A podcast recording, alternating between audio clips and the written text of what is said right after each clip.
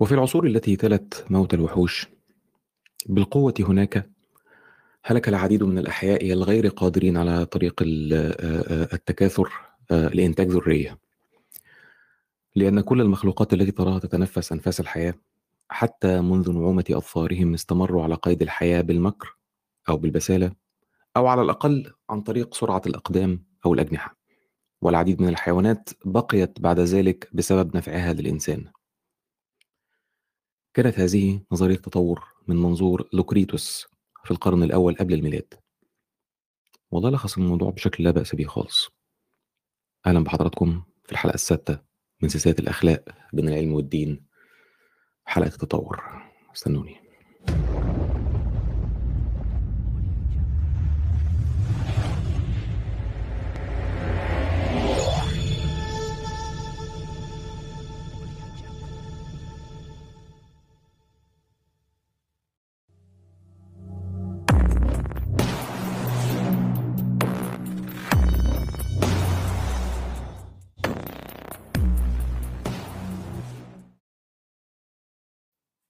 تحياتي للجميع، مساء الخير إن كان مساء، صباح الخير إن كان صباحا. أي حيوان أيا كان بيتمتع ب يعني غرائز يعني اجتماعية واضحة المعالم ومشاعر الوالدين والأبناء والكلام ده. وكما قال داروين إن الغرائز دي كلها، كل غرائز اللي داروين شخصيا يتكلم عنها، لو هي موجودة ستؤدي بالضرورة ان الشخص ده او الحيوان ده يكتسب احساسا او ضميرا او اخلاقا بمجرد ما تصبح قوى فكرية متطورة بشكل جيد، تقريبا كما هو الحال في كل انسان. داروين قال الكلام ده في في كتاب اصل الانسان. في الحلقة اللي فاتت احنا اتكلمنا عن بحث العلماء عن أخلاق غريزية عند الأطفال، واتكلمنا عن ضبابية الرؤية فيما يخص الغرائز الأخلاقية لدى الإنسان بسبب غيوم من تأثير النشأة، والغيوم من تأثير النشأة دي تسببت صعوبة بالغة في أن أنا أفصل الطبيعة عن تأثير البيئة والمحيط. وبالتالي لو قدرنا أن احنا نثبت أصول أخلاقية في الحيوانات يبقى نقدر بالتالي برضو ان احنا نثبت الجذور الاخلاقيه الطبيعيه في الانسان. هو ده محور الكلام النهارده، زي ما بنتكلم في كل حلقه من حلقات السلسله الطاهره المباركه دي.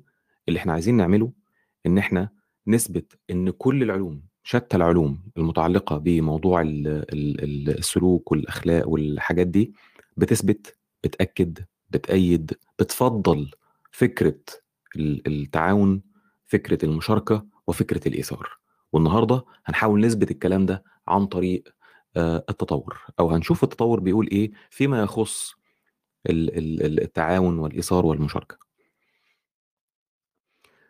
روبرت ترايفرز، عالم الجينات وأستاذ التطور البيولوجي في جامعة تشابمان، بيقول بيقول في كتابه التطور الاجتماعي Social Evolution، بيقول ما يلي: لا يشير التطور الاجتماعي إلى تطور العلاقات الاجتماعية بين الأفراد فحسب، بل يشير أيضا إلى موضوعات أعمق للتنظيم البيولوجي تمتد من الجين إلى المجتمع. زي ما قلنا في الحلقة دي هنتكلم عن التطور، هنتكلم عن كل أشكال الحياة تقريبا عشان نبحث فيها عن أصول أو جذور للأفكار الأخلاقية، ونستمر في إثبات ادعاءاتنا في هذه السلسلة: النفعية الأخلاقية والتعاون والمشاركة والإيثار التبادلي هم أصل الحياة وأصل الاستمرارية وأصل البقاء والوسيلة الوحيدة للسعادة بدليل كل العلوم. أثبتنا ده في علم النفس، أثبتنا ده في الأعصاب، أثبتنا ده في نظرية اللعبة، وهنشوف النهاردة إزاي التطور هيثبت ده.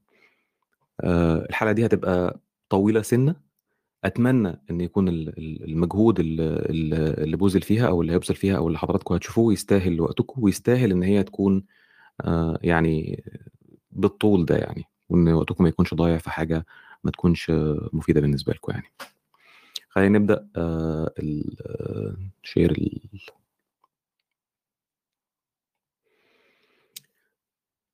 اوكي تعالوا في البداية كده آه ناخد كده رحلة عبر الزمن آه نشوف فيها تطور فكرة التطور، يعني تطور التطور. ما هو يعني الناس آه يعني ما كانوش عايشين في أمان الله كده عادي، وبعدين فجأة كده جاء واحد اسمه داروين كان قاعد يشايش على القهوة وخد باله إنه إيه ده ده في شبه كبير ما بين القرد والبني آدم، فطلعت في دماغه فكرة إن الإنسان أصله قرد. داروين كان أول واحد يلملم شتات ال ال الأفكار المتفرقة حول سبب الاستنواع، فكرة الاستنواع، تنوع الحياة والتنوع ما بين ال ال الكائنات الحية اللي حوالينا. وأول واحد يقدر يوصف بشكل متماسك فكرة التطور.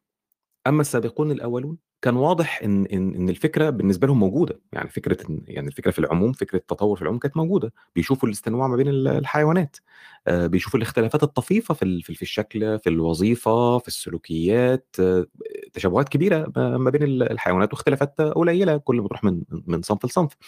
لكن ما كانش عندهم تفسير واضح لماذا وكيف، ليه. القرن الأول قبل الميلاد، تيتوس لوكريتوس أحد فلاسفة الحقبة الهيلينستية كتب ملحمة شعرية من سبعة آلاف وأربعمائة بيت، اتكتبت في ست مجلدات. اسم المجلدات دي ديرورا مناتيورا أو عن طبيعة الأشياء. اتكلم فيها عن كل حاجة ليها علاقة بالكون، وجمع كل آراء سابقيه من ديمقريطوس وأبيقور وبتاع، بل يقال حتى إن هو اللي عرف الناس على أبيقور، الناس اللي ما كانوش عارفينه أصلا. يعني الأشعار اللي أنا بدأت بيها في أول الحلقة دي كانت توصيف لوجهة نظره عن التطور، وهي على فكرة بالمناسبة قريبة جدا للحقيقة. طبعا يعني فكرة البقاء للأسرع، البقاء للأقوى، البقاء للأعلى، البقاء للي بيطير، البقاء للأمهر، البقاء عن طريق التكاثر أو عن طريق التدجين بتاع ال بتاع ال بتاع البشر، أفكار قريبة جدا جدا اللي موجود دلوقتي. يعني في القرون اللي بعد كده، وبالرغم من ان الكنيسه الكاثوليكيه اقرت فكره ان ربنا سبحانه وتعالى خلق كل المخلوقات خلق دافعي زي ما هم كده بالظبط، الا ان في ناس برضو يعني مثلا زي القديس أوغسطين في القرن الرابع الميلادي لمح عن, عن فكره التطور والتغير في كتاب اعتقد كان كاتبه عن التفسير الحرفي لسفر التكوين. توما الاكويني كتب في سوما تيولوجيكا ان ان حكمه ربنا سبحانه وتعالى اقتضت أن يكون الإنسان على قمة هرم التطور بين الحيوانات.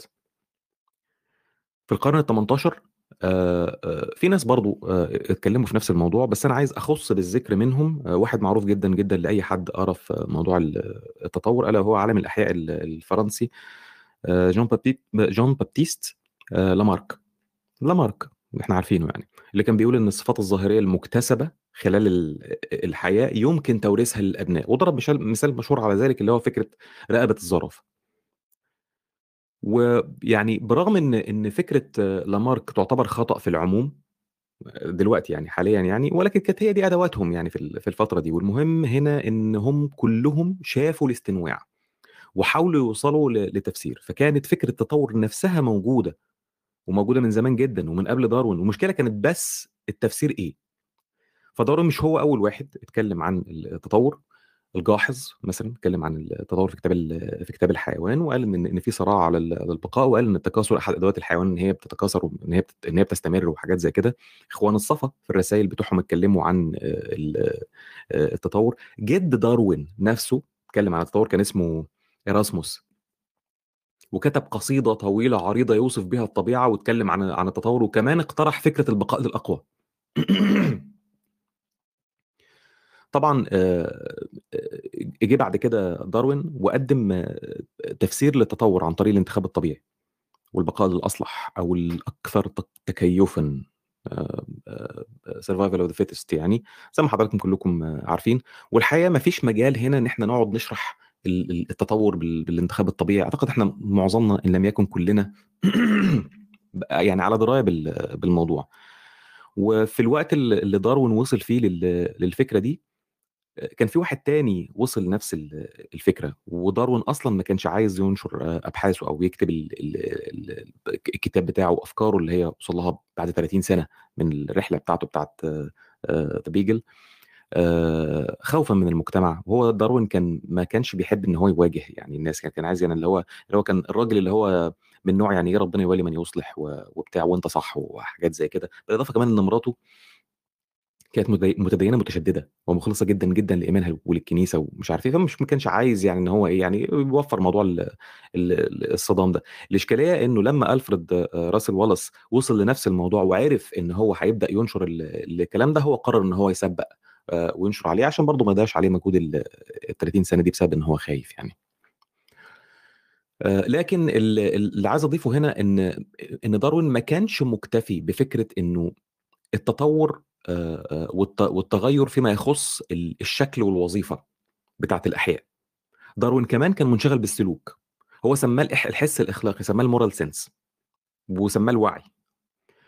وقال داروين ان ناس كتير اتكلمت على موضوع السلوك وهو بيقصد بيه الفلاسفه، لكن قال ان مفيش حد منهم جرب ان هو يتكلم على موضوع السلوك والاخلاقيات عند الحيوان وكده من منظور علمي، يعني ما استعملش البعد العلمي يعني في في البحث بتاعه. يعني الكلام ده مكتوب في كتاب اصل الانسان. وعلى فكره يعني انا انا اعرف ناس كتير متخيلين ان داروين ما كتبش غير كتاب واحد بس اللي هو اصل الانواع. داروين كتب تسعتاشر كتاب تقريبا يعني، او اللي وصل لنا منهم يمكن يعني. وزي ما قلنا داروين كان مقتنع ان ان السلوكيات تورث كما تورث بقيه الصفات والوظائف. لكن فكر معايا هنا كده في حاجه يعني. وتاني بالمناسبه يا جماعه انا مش انا مش لسه هقعد اتكلم يعني ايه تطور وتطور مش عارف ايه وبيشتغل على الجين وتخيل انت عندك مجموعه وفي صفه مش عارف ايه، خلاص احنا عارفين القصه دي، احنا بنبدا من منطقه بعد كده ولا ولا الحلقه دي هتبقى مثلا ست ساعات ولا حاجه زي كده يعني. فخلاص انا اعتقد ان الناس عندها فكره ولو عامه يعني ايه يعني ايه تطور يعني، او يعني تطور بالانتخاب الطبيعي يعني، ما مش مهم التطور، اعتقد الناس كلها فاهمه التطور والناس كلها ربما تكون مقتنعه بالتطور، بس هي الفكره بتاعت داروين اللي هي الانتخاب الطبيعي يعني. فداروين بيتكلم انه السلوكيات عند الحيوانات دي موروثه بتورث، احنا اتكلمنا في ده الحلقه اللي فاتت يعني. لكن تاني يعني لو هي السلوكيات ديت يعني بتورث زي ما هو بيقول، أه تخيل معايا كده في نوع من الفراشات بيهاجر من من المكسيك لكندا والعكس، بيعمل راوند تريب كده من المكسيك لكندا. النوع ده اسمه مونارك باترفلاي.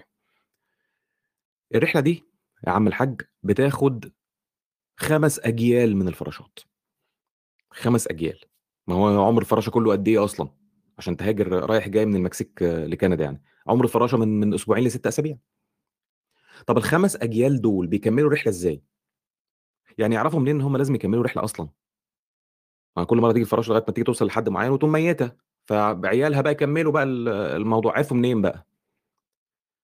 فطبعا سبحان الله طبعا كل حاجه اكيد لا باس يعني، لكن علميا ازاي؟ علميا ازاي بيحصل الكلام ده؟ ضروري في معلومات معلومات بتتنقل بالجينات وتبقى موجوده مثلا في الدماغ بتاع بتاع الفراشه. طب دماغ الانسان اكبر من دماغ الفراشه ب تلات آلاف مره. تفتكر بقى يعني بالنسبه والتناسب بقى، لو هي الموضوع نقل معلومات بتبقى موجوده في الدماغ من من الاب للعيال او من الاب وام للعيال وحاجات زي كده، يبقى المفروض ان احنا نكمل المعلومات اللي احنا خدناها من من اهالينا قد ايه مثلا يعني. من الحاجات الظريفه برضو خلينا اوريكم الحته دي عشان اعتقد ان هي هتعجبكم يعني. من الحاجات ال ال ال الكوميديه فيما يخص برضو توارث السلوك، الحيوانات تورث السلوكيات بتاعتها. في في حاجه من الحاجات اللي هي برضو يعني مدهشه بالنسبه حتى للعلماء يعني. في حيوان، في طائر كده موجود هنا في اوروبا يعني اسمه يوروبيان كوكو. كوكو الحيوان بتاع كوكو ده اللي هو بياخدوا منه صوت الساعات. خليني اوريكم الموضوع ده اظرف يعني، اعتقد ان هي هتعجبكم يعني. الطائر ده ظريف جدا جدا. اللي بيعمله ايه الطائر ده؟ الطائر ده بيعمل حاجه لطيفه جدا، لما لما بيجي يبيض مش بيبيض في العش بتاعه، بيروح لعش طائر تاني ويبيض فيه ويحط البيضه مع البيض بتاع الطائر التاني ده من غير ما يعرف طبعا يعني. بس بشرط هو بيروح عند طائر تاني هو عارف ان البيض بتاعه بيفقس متاخر شويه يعني، عارف ان البيضه اللي هو هيحطها دي هتفقس بدري تمام عن عن البيض بتاع ال ال ال التاني اللي موجود في العش يعني. لما البيض بتاع الكوكو ده بيفقس في في العش قبل البيض الاصلي بتاع الطائر يعني صاحب العش، اللي بيحصل ان الطائر بيبقى يعني هو بيبقى يعني مستغرب شويه يعني، بس بيتعامل معاك ابنه. بيبقى مستغرب طبعا شويه يعني، لكن الطائر بيقول يعني سبحان الله يعني اكيد ليه ربنا يعني ليه حكمه يعني في ان هو يطلع مثلا عيل من العيال مش شبه مش شبهه يعني، بس سبحان الله يعني. لغايه كده مفيش مشكله يعني، انا اقدم الموضوع كوميدي وظريف يعني، هو لغايه كده مفيش مشكله يعني. المشكله ان الطائر اللي لسه خارج من البيضه ده واعمى، اعمى طائر اعمى، بيبدا يرمي البيض الثاني من على العش، بيض الطائر الاصلي بيرميه من العش، فما فيش قدام الطائر الثاني غير ان هو يركز في في الوحيد اللي اللي اتبقى ده، في الطائر الغريب دوت، وياكله لغايه لغايه ما يكبر ويبقى هو صاحب ال يعني يعني بيبقى حتى اكبر من اللي من العش شخصيا يعني. انا مش عارف كان ده يعني الفيديو ظاهر ولا ولا مش ظاهر، خلينا نتاكد كده بتاع، مش عارف الفيديو كان ظاهر ولا ولا مش ظاهر، يبدو لي ان هو مش ظاهر بس مش مشكله، ممكن ابقى ممكن ابقى اوريكم الموضوع ده. البتاع ده تعبان جدا جدا يعني.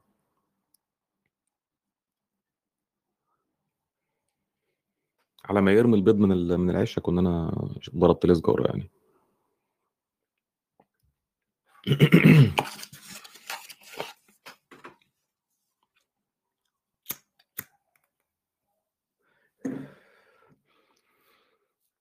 انه يعني فدي فدي يعني دي فكره من من الافكار. هو جاب السلوك ده منين؟ فدي يعني احدى الاشكاليات والحاجات الكوميديه جدا اللي بتواجه البتاع ده يعني الشيء ده. اتمنى ان انا في يوم من الايام اغير الاستريم المنيل ده عشان هو فعلا منيل، مش حاسس ان هو بيمشي صح. المهم مشكله عندنا في الكمبيوتر بقى، مش عارف، ما اعرفش والله المشكله يعني عندنا ولا ولا المشكله في في الاستريم يارد نفسه.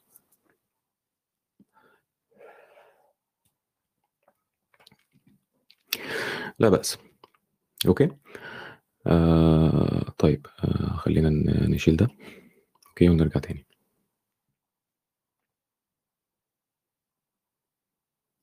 ما هو عم تامر والله ما اعرف، مش عارف ماله مهيس ليه. طيب بعد اكتر من من من مئة سنه من من كتاب داروين اللي هو اصل الانواع ده، وفي السنه اللي انا اتولدت فيها سنه ألف وتسعمية وستة وسبعين، نشر سيدنا ومولانا وتاج راسنا والهنا وعظيمنا اللي احنا بنعبده وبنعمل زيه وبتاع، وهو احسن واحد فينا وافشخ واحد فينا والكاهن الاعظم ريتشارد دوكنز، كتابه في رايي الاهم والاشهر اللي هو الجين الاناني، سيل الجين، واللي فيه مد يعني خط داروين على على استقامته، وقال في جملته الشهيره اللي بتتكرر لغايه دلوقتي كل ما بيتنيل يروح اي مناظره بيعيدوا له الجمله اللي هو اللي هو بيقولها دي، ان الكون الذي نلاحظه له بالضبط الخصائص التي يجب ان نتوقعها اذا كان هناك في الاساس لا تصميم ولا هدف ولا شر ولا خير ولا شيء سوى لا مبالاه عمياء بلا شفقه. كل شويه يزلوه بالجمله اللي هو بيقولها دي. فكره الكتاب كانت مبنيه على على رؤيه للحياه قاعدتها الاساسيه هي الانانيه العمياء، بس طبعا هو بيثبت في الكتاب ازاي الانانيه العمياء دي اقتضت المشاركه والتعاون والايثار، واحنا اتكلمنا عن ده في في الحلقات اللي فاتت ولسه هنتكلم عنه النهارده يعني. دوكنز في الكتاب بيقول ان عمليه بناء الجسم الجسد عن طريق الجينات هي عمليه تعاونيه. روبرت دوريت استاذ البيولوجي في سميث كولج بيقول او بيحاول يخلق او يعمل يخلق كائن حي بس بطريقه صناعيه في المعمل، يعني ربنا يوفقه طبعا عموما يعني. بس احنا يعني يعني عارفين ايه اكبر مشكله كانت كانت مواجهه؟ اكبر مشكله كانت مواجهه واجهه استاذ دوريت انه كل حاجه سليمه بس لوحدها، يعني هو مش قادر ينشئ تعاون ما بين الاجزاء اللي هو بيخلقها دي.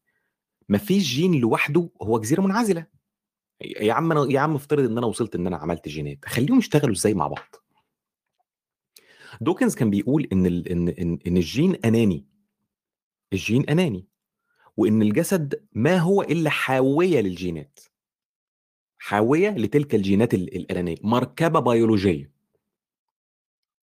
طب انهي جين فيهم اللي اناني؟ انهي واحد فيهم اللي اناني؟ كل واحد فيهم، كل جين في الجينات اللي عندك واللي عند الحيوانات هو اناني، كل جين لوحده هو اناني. طب عشان كل جين اناني ده، كل جين من الجينات الانانيه ده يستمر، هيقدر يستمر لوحده؟ طبعا لا. علشان مفيش جين واحد فيهم يقدر ان هو يبني الجسد. استمرارية كل الجينات الأنانية دي اللي كل واحد فيهم أناني على على حدة للأسف هو مرتبط باستمرارية كل الجينات التانية الأنانية برضو. أنانية كل جين على حدة هي اللي أنشأت مجتمع متعاون ألا وهو الجسد. دي فكرة دوكنز.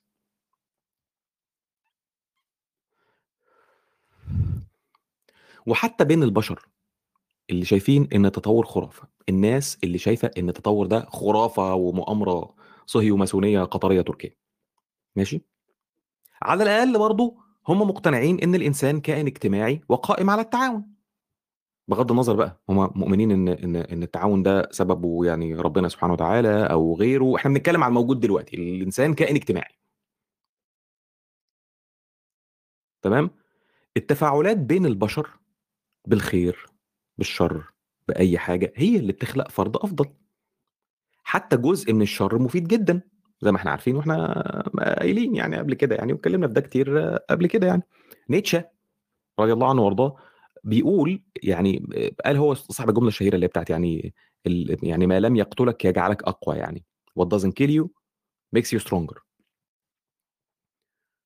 فص ديش نشت أمبريشت مشت ديش اشتريكر، او كما او كما قال يعني صلوات ربي وسلامه عليه. انا الالماني بتاعي واضح ان هو ما يتغيرش عن الفرنساوي خالص يعني، فاتمنى ان يعني ايه يعني اي محاوله ازدراء للالماني بتاعي يعني ساقمعها بكل القوى المفرطه.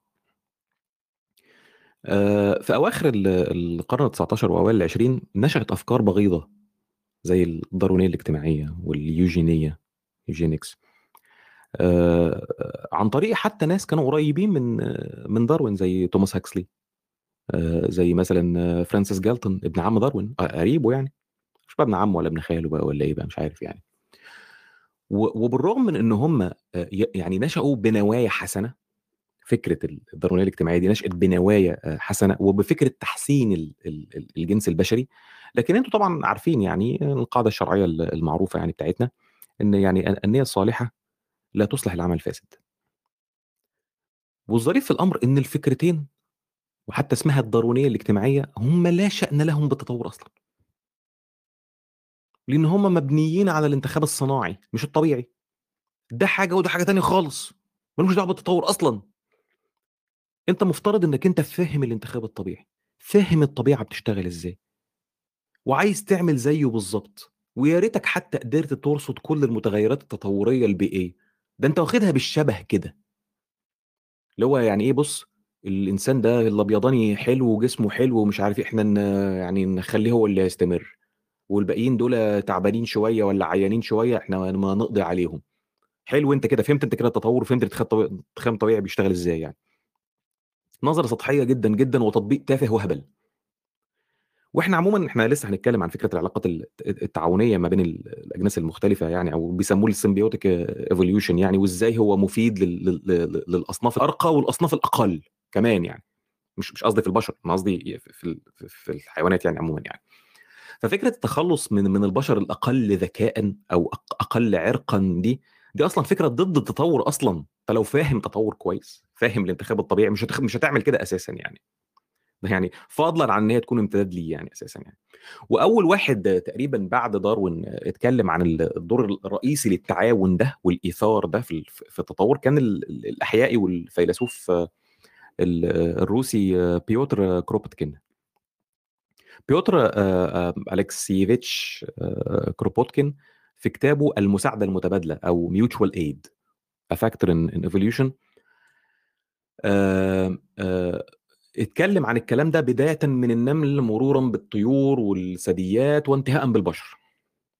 كروبوتكين كان أناركي، أناركي يعني شيوعي ليبرالي يساري، ماشي، كان حبساجي كبير اللهم صل على النبي يعني بسبب آرائه السياسية وال... وال... وال... والاجتماعية والحاجات دي. بسبب دراسته لل... للتطور وبسبب اللي استشفه من فكرة ال... الإيثار وال...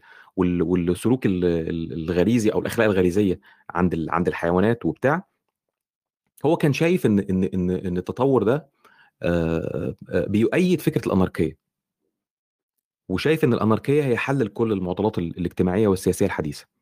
فكره الاناركيه ان انا اهدم الدوله، اقطع الدوله او اهدم الدول والامبراطوريات والحاجات ديت الى مجتمعات صغيره، مجتمعات صغيره سعيده، كما كان الحال منذ التاريخ السحيق، مشايخ مثلا او حاجه زي كده. يعني ما هو ايه ايه سبب كل المصايب بتاعتنا؟ الخلاف على القيم الصناعيه الحديثه الدخيله على مجتمع الاحياء زي المدينه والمملكه والدوله والعداله والعبوديه وحقوق الاقليات والج... كل دي مفاهيم صناعيه، كل دي مفاهيم مركبه صناعيه ما كانتش موجوده بين البشر اصلا. يبقى علشان نعيش بسعاده نرجع بقى لاصولنا، بقى مجموعات صغيره، قرى ذاتيه الحكم صغيره بدون طبقيه ولا سياده مركزيه ولا اي شيء من هذا القبيل، مجموعه صغيره نقدر ان احنا نتعامل فيها بغرائزنا بدون تعقيد، وما نحتاجش ان احنا نختلق اخلاق واعراف جديده او حديثه ونقعد نتخانق بقى عليها، وكل واحد بقى يدينا بقى رايه بقى في الديمقراطيه بقى، ولا يقول لك رايي بقى في العلمانيه ورايي في موتيرتر ومش عارف ايه والكلام من ده. ده رايه ودي معارضته لف... ل... لفكره الداروينيه الاجتماعيه. كتير من العلماء جم بعد بيوتر بعد كروبوتكين واتكلموا عن ان القيمه الحقيقيه في التطور هي التعاون والمشاركه والايثار، وان اللي بيتكلم عن الداروينيه الاجتماعيه دول دول ناس فعلا مش فاهمين تطور اصلا، مش فاهم حاجه في التطور. يعني ده, ده قرا مثلا اول خمس ست صفحات وافتكر ان هو فاهم بقى كل حاجه، ومتخيل ان التطور قايم على صراع البقاء بالقوه وبالدم ومش عارف ايه، مش بالتعاون والتكيف والتكاثر. اه انا عارفك يا عم تامر، هيعجبك جدا جدا الراجل ده، اقرا له على فكره. يعني الكتاب بتاعه انا قريت فيه شويه، حلو يعني الراجل، مش يعني مش وحش يعني، بس ما عندوش الفكره الكامله برضو بتاع التطور. يعني يعني التطور ملوش علاقه بال مش قابلش علاقه قوي باللي هو بيقوله يعني، بس هو مدخل الفلسفه في التطور في الحاجات دي يعني، في السياسه في الكلام ده. طيب في كتابات داروين عن التطور عموما زي ما انتم طبعا كلكم عارفين، هو تجنب تماما الحديث عن فكره نشأة الحياه، وده اللي اي حد بيعمله في حديثه عن التطور. يعني لما يعني بيتكلم عن التطور كعلم، التطور بيتكلم عن الاستنواع اللي موجود، ولا شأن له بدراسه كيف الخليه الاولى جت منين، تمام، كيف بدات الحياه، ده علم تاني اصلا، تمام، وفي فرضيات وحاجات زي كده. ومع ذلك نسب الى داروين او نسبت الى داروين رسائل كتيره لصديقه المقرب جوزيف هوكر، بيقول له انه انا بفكر يا ده جوزيف ان لو انا عندي بحيره عميقه شويه توفرت فيها شويه ظروف من حراره وضغط عالي وبعض الاملاح الفوسفوريه وشويه امونيا كتير قوي قوي على شويه كهرباء على شويه مش عارف ايه على شويه فلفل وملح وحاجات زي كده، يعني من الوارد جدا تتكون بروتينات، ومع شويه تعقيدات مع شويه فرص مع شويه وقت يمكن نشوء الحياه. انت ممكن تسالني وإن كان يعني يعني أيا كان يعني إيه علاقة الحديث بتاع نشأة الحياة بالموضوع بتاع السلوكيات والتعاون والإيثار والحاجات دي، يعني اللي هو موضوع البحث اللي احنا بنتكلم فيه. هقول لك هقول لك إيه علاقته، اصبر شوية، إن الله مع الصابرين. دور التعاون كأحد المحركات الرئيسية للأحكام الأخلاقية ده صاغه روبرت آيرز اللي هو الفيزياء والاقتصاد اللي احنا اتكلمنا عنه قبل كده، اللي هو قال إنه إن إن التعاون هو مفتاح التطور. عشان نحاول نفهم علاقة الفيزياء والكيمياء بموضوع الأخلاق، تعالوا نبدأ بالقانون الثاني بتاع الديناميكا الحرارية، القانون اللي بيحبه كل المؤمنين، Second Law of Thermodynamics، ويليام لين كريج. القانون ده بالذات من أكتر القوانين اللي تم انتهاك عرضها بنجاح، تم تأويلها بطرق خاطئة تماماً. احنا عندنا تعرفين احنا قلنا ان يعني احدى اسوأ انماط التفاعل ما بين العلم والدين هو ان الاخوه المتدينين بيقروا النظريه العلميه او الابحاث ويفهم غلط فيستنتج حاجه تانية، فيروح يحكي لنا حاجه ثالثه، فيروح يعبد حاجه رابعه. القانون الثاني بتاع الديناميكا الحراريه ممكن ان احنا نفهمه بطريقه نستنتج منها ان الحياه لا يمكن تنشأ. تخيل بقى ازاي؟ قول لي ازاي، اسالني ازاي، سألتني وانا احب اللي يسألني. بص بقى، قانون بيقول اننا مستحيل اننا نحصل على نفس كمية الطاقة اللي بنحطها في نظام معين، ضروري في فقد للطاقة. يعني دايما الطاقة الناتجة بتبقى اقل من الطاقه المبذوله. ده القانون التالي بتاع الديناميكا الحراريه. ولذلك ببساطه الحركه الدائمه مستحيله. سهل انك انت تخلط قهوه باللبن، لكن شبه مستحيل انك انت ترجع تفصلهم تاني. طيب ازاي النباتات في الطبيعه بتقدر ان هي تستخلص مثلا احتياجاتها من التربه، والاحتياجات دي ممزوجه مزج اشبه بمزج القهوه باللبن؟ ازاي النباتات بتعمل كده؟ الاجابه بمنتهى البساطه هي الشمس، طاقه الشمس اللي اكبر بكتير من الطاقه اللي احتاجتها التربه علشان تمزج المحتويات دي. مصادر تانية ممكن تكون أعماق البحار، تفاعلات المختلفة اللي فيها. الفكرة هنا إن لازم تكون الطاقة المبذولة لإيجاد حياة، لازم دي تكون أكبر بكتير من الطاقة الناشئة عن الحياة نفسها وتفاعلات المكونات الحيوية في الجسم الحي. بيتر هوفمان أستاذ الفيزياء في جامعة وينستون، أستاذ راجل مشهور قوي يعني، قال إن الحياة نشأت بسبب التقاء ظروف مناسبة مع طاقة كافية. فحتى على المستوى الأقل من من المواد غير الحية، لعب التعاون ما بين المتغيرات والعناصر الكيميائية المختلفة الدور الأكبر في نشأة الحياة نفسها. في كتابه لايفز راتشت أو معول الحياة بيقول بالنص ما يلي: تلعب ديناميكيات التعاون أو التعاونية بشكل عام دورا مركزيا في تكوين هياكل الأنظمة الحية.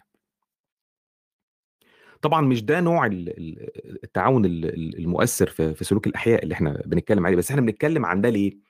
عشان نقول إن حتى نشأة الحياة نفسها كانت محتاجة تعاون ظرفي عشوائي بين مواد غير حية. لكن طبعا النوع ده من التعاون مش هو نوع التعاون الحاصل ما بين الجزيئات الحية حتى يعني. لكن لو جيت سألتني مثلا ازاي الليبيدز، جزيئات الليبيدز دي اللي هي بتتكون من احماض دهنيه بتتجمع مع بعض كده على شكل كور كده ومش عارف ايه وحاجات زي كده، وبعدين تكون حاجات تانية وبتاع، ازاي اتجمعوا مع بعض كده جزيئات الليبيدز دي عشان تكون بعد كده بقى الخلايا الحيه والكلام ده يعني؟ هما لا عارفين بعض ولا شايفين بعض ولا اي حاجه. اللي بيحصل ان كل جزيء بيتنقل من حاله طاقه اعلى الى حاله طاقه اقل. ده القانون الثاني بتاع الديناميكا الحراريه. فتجمع الجزيئات دي اللي بتشكل بعد كده جزيء حي بيتجمعوا مع بعض مش بمعجزه ولا باي حاجه، دي قوانين الطبيعه. ثم بعد كده بيحصل التفاعلات بينهم وهكذا بتكون بقى غشاء الخليه الحيه ومش عارف ايه والكلام ده. هوفمان بيوصف ال ال بالظبط يعني ال ال الظروف والتصورات بتاعه نشاه الخليه الاولى في ظل التصور ده في كتابه، ومن يعني من غير ما اطول، انا كنت عايز اشرح بس هتطول كتير قوي يعني. عندك رابط الكتاب في الوصف عشان ما ادخلكش في في في شرح كتير يعني، بقراه يعني مش مهم قوي ان انا اقعد اشرحه يعني. خلينا نرجع تاني لروبرت آيرز واقتبس فقره مهمه جدا من كتابه انتروبي. آيرز بيلخص فكره التطور كالتالي، ودي نقطه مهمه بقى: التطور البيولوجي هو عمليه تجميع المعلومات الجينيه المفيده.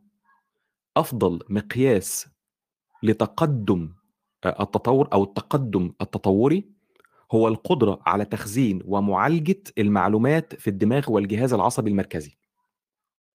وبالمثل فإن التطور الاجتماعي هو عملية تجميع المعلومات الثقافية المفيدة التي يتم استخدامها للأغراض الاجتماعية والتي تمرر من خلال العمليات الاجتماعية ويتم تخزينها في ال في ال في, ال في الحاجات اللي هي زي ايه القطع الأثرية مثلا، الكتب اللي مش عارف، الفيديوهات، التجارب الشخصية، الحاجات اللي هي زي كده يعني، وكذلك في ذاكرة الناس. في كلتا الحالتين فهم مصطلح مفيد، ده ده المصطلح المهم، مفيد على انه يساعد في البقاء والنمو. المصطلح ده كلمة مفيد يعني ايه مفيد؟ يعني يساعد في البقاء والنمو. والقدرة على القيام بذلك ب... ب... بالتالي امر بالغ الأهمية لتطور السلوك التعاوني في المجتمع البشري. يعني ايه؟ يعني زي ما التطور البيولوجي وظيفته ان هو يجمع معلومات مفيدة، التطور الاجتماعي وظيفته ان هو يجمع برضه معلومات مفيدة. بس في التطور الاجتماعي ايه المعلومات المفيدة؟ معلومات ثقافية. تمام، معلومات اللي هي عن خبرات البشر، ده اللي احنا بن بن بن بن بنلخصه لما بنقول تراكم الخبرات البشريه. في التطور البيولوجي معلومات مفيده، في التطور الاجتماعي في معلومات مفيده برضه، دي معلومات بيولوجيه ودي معلومات ثقافيه. الفكره من الاثنين سواء كانت معلومات بيولوجيه مفيده او معلومات ثقافيه مفيده، الفكره منهم هو البقاء والنمو. اوكي، ده التلخيص، وده تلخيص مهم جدا بالمناسبه. فكره انه ايه المعلومه اللي تخليني كبشر اعيش اكتر؟ معلومه صحيه، معلومه في التعاون، معلومه في اتعامل مع موقف معين ازاي، دي اسمها معلومه. المعلومه دي اللي هتخليني اعيش اكتر، اتكاثر احسن، يبقى عندي نجاح تكاثري اكتر، المعلومه دي هي اللي هيبقي عليها او هتكون عليها افضليه تطوريه. كانت اخلاق بقى، كانت تعامل مثلا فردي مثلا في حاله معينه من الحالات، كانت تعاون، كانت مشاركه، كانت ايثار، كانت اي شيء من هذا القبيل. المعلومه دي الثقافيه دي ده اسمه التطور الاجتماعي. تمام، وما تقلش اهميه او فايده عن المعلومه اللي هي البيولوجيه. هيوضح الكلام ده للي مش واخد باله، لسه الموضوع غامض، هنوضح واحده واحده واحده واحده هنوصل للي احنا عايزينه. زي ما انتوا عارفين ان انا ببدا الاول بالصوره العامه، وبعد كده واحده واحده واحده واحده كده تاتا تاتا نوصل بقى ايه للفول بتاعه. ماشي؟ طيب، سنه ألف وتسعمية وتلاتة وخمسين كان في في كيميائي مشهور يعني اسمه ستانلي ميلر، يعني ناس كتير اتكلموا عليه، ستانلي لويد ميلر ميلر تمكن من انتاج تصنيع حمض نووي متوسط التعقيد في المعمل. عمل شويه كده ظروف كده لحد ما مشابهه جدا للظروف الاوليه اللي كانت على الارض من أربعة مليار سنة، بحث هتلاقيه في المصادر. الكلام ده كان من سبعين سنة، ألف وتسعمية وتلاتة وخمسين تقريبا يعني. وللاسف الشديد الدراسات اللاحقه لانتاج بقى الخطوه الثانيه والثالثه والرابعه، الخطوات التاليه بقى الانتاج بقى بعد يعني خلصت الحمض النووي اللي هو متوسط التعقيد ده بقى كمل بقى، تمام. فالخطوات اللي بعد ده لانتاج الاله البيولوجيه القادره على على على التكاثر ولو حتى في ابسط صور الانقسام البسيط، للاسف ليست ناجحه حتى الان. ربما يكون احد القيود هو القانون الثاني بتاع الديناميكا الحراريه، زي ما احنا قلنا مش عندناش الطاقه الكافيه.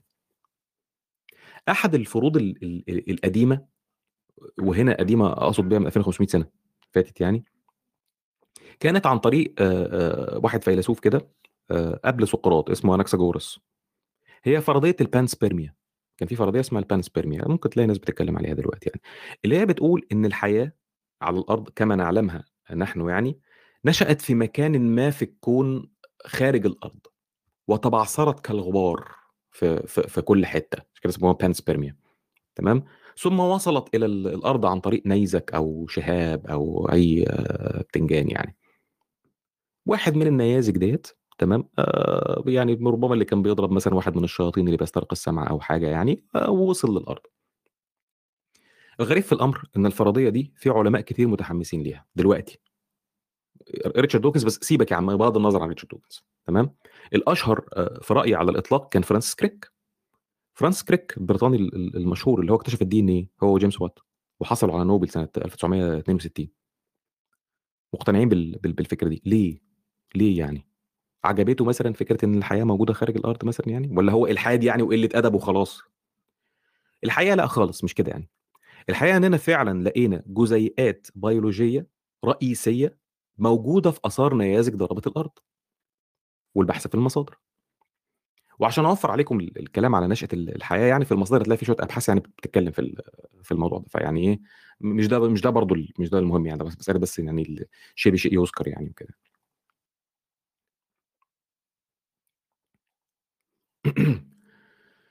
سنة ألف وتسعمية وستين في عالم بريطاني مستقل يعني مش تابع اي حاجه ولا جامعه ولا بتاع، اسمه جيمس لافلوك، هو عضو الجمعيه الملكيه البريطانيه يعني، ومعاه دكتوراه في الطب، طبيب يعني، دكتوراه في الطب يعني. بس ده عامل زي ايه؟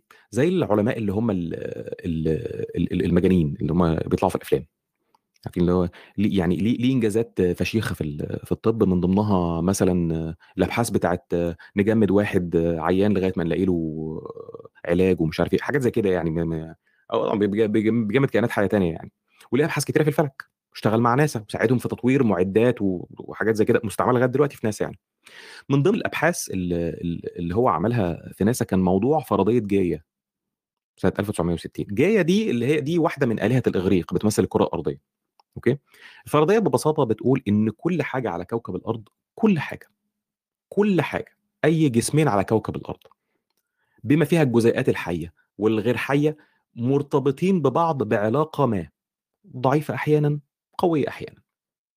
انت كانسان مرتبط مثلا بسحليه مثلا في ماشيه مثلا في في المكسيك، في دايما خيوط من الاعتماديه، خيوط انت معتمد على حاجه معتمد على حاجه معتمد على حاجه، زي فكره السوشيال ميديا كده، معتمد على حاجه معتمد على حاجه معتمد على حاجه وهكذا. يعني ففي شبكه من الديبندنسيز كده، تمام؟ الشبكه دي قويه احيانا وضعيفه جدا جدا احيانا، بس موجوده ما بتساويش صفر.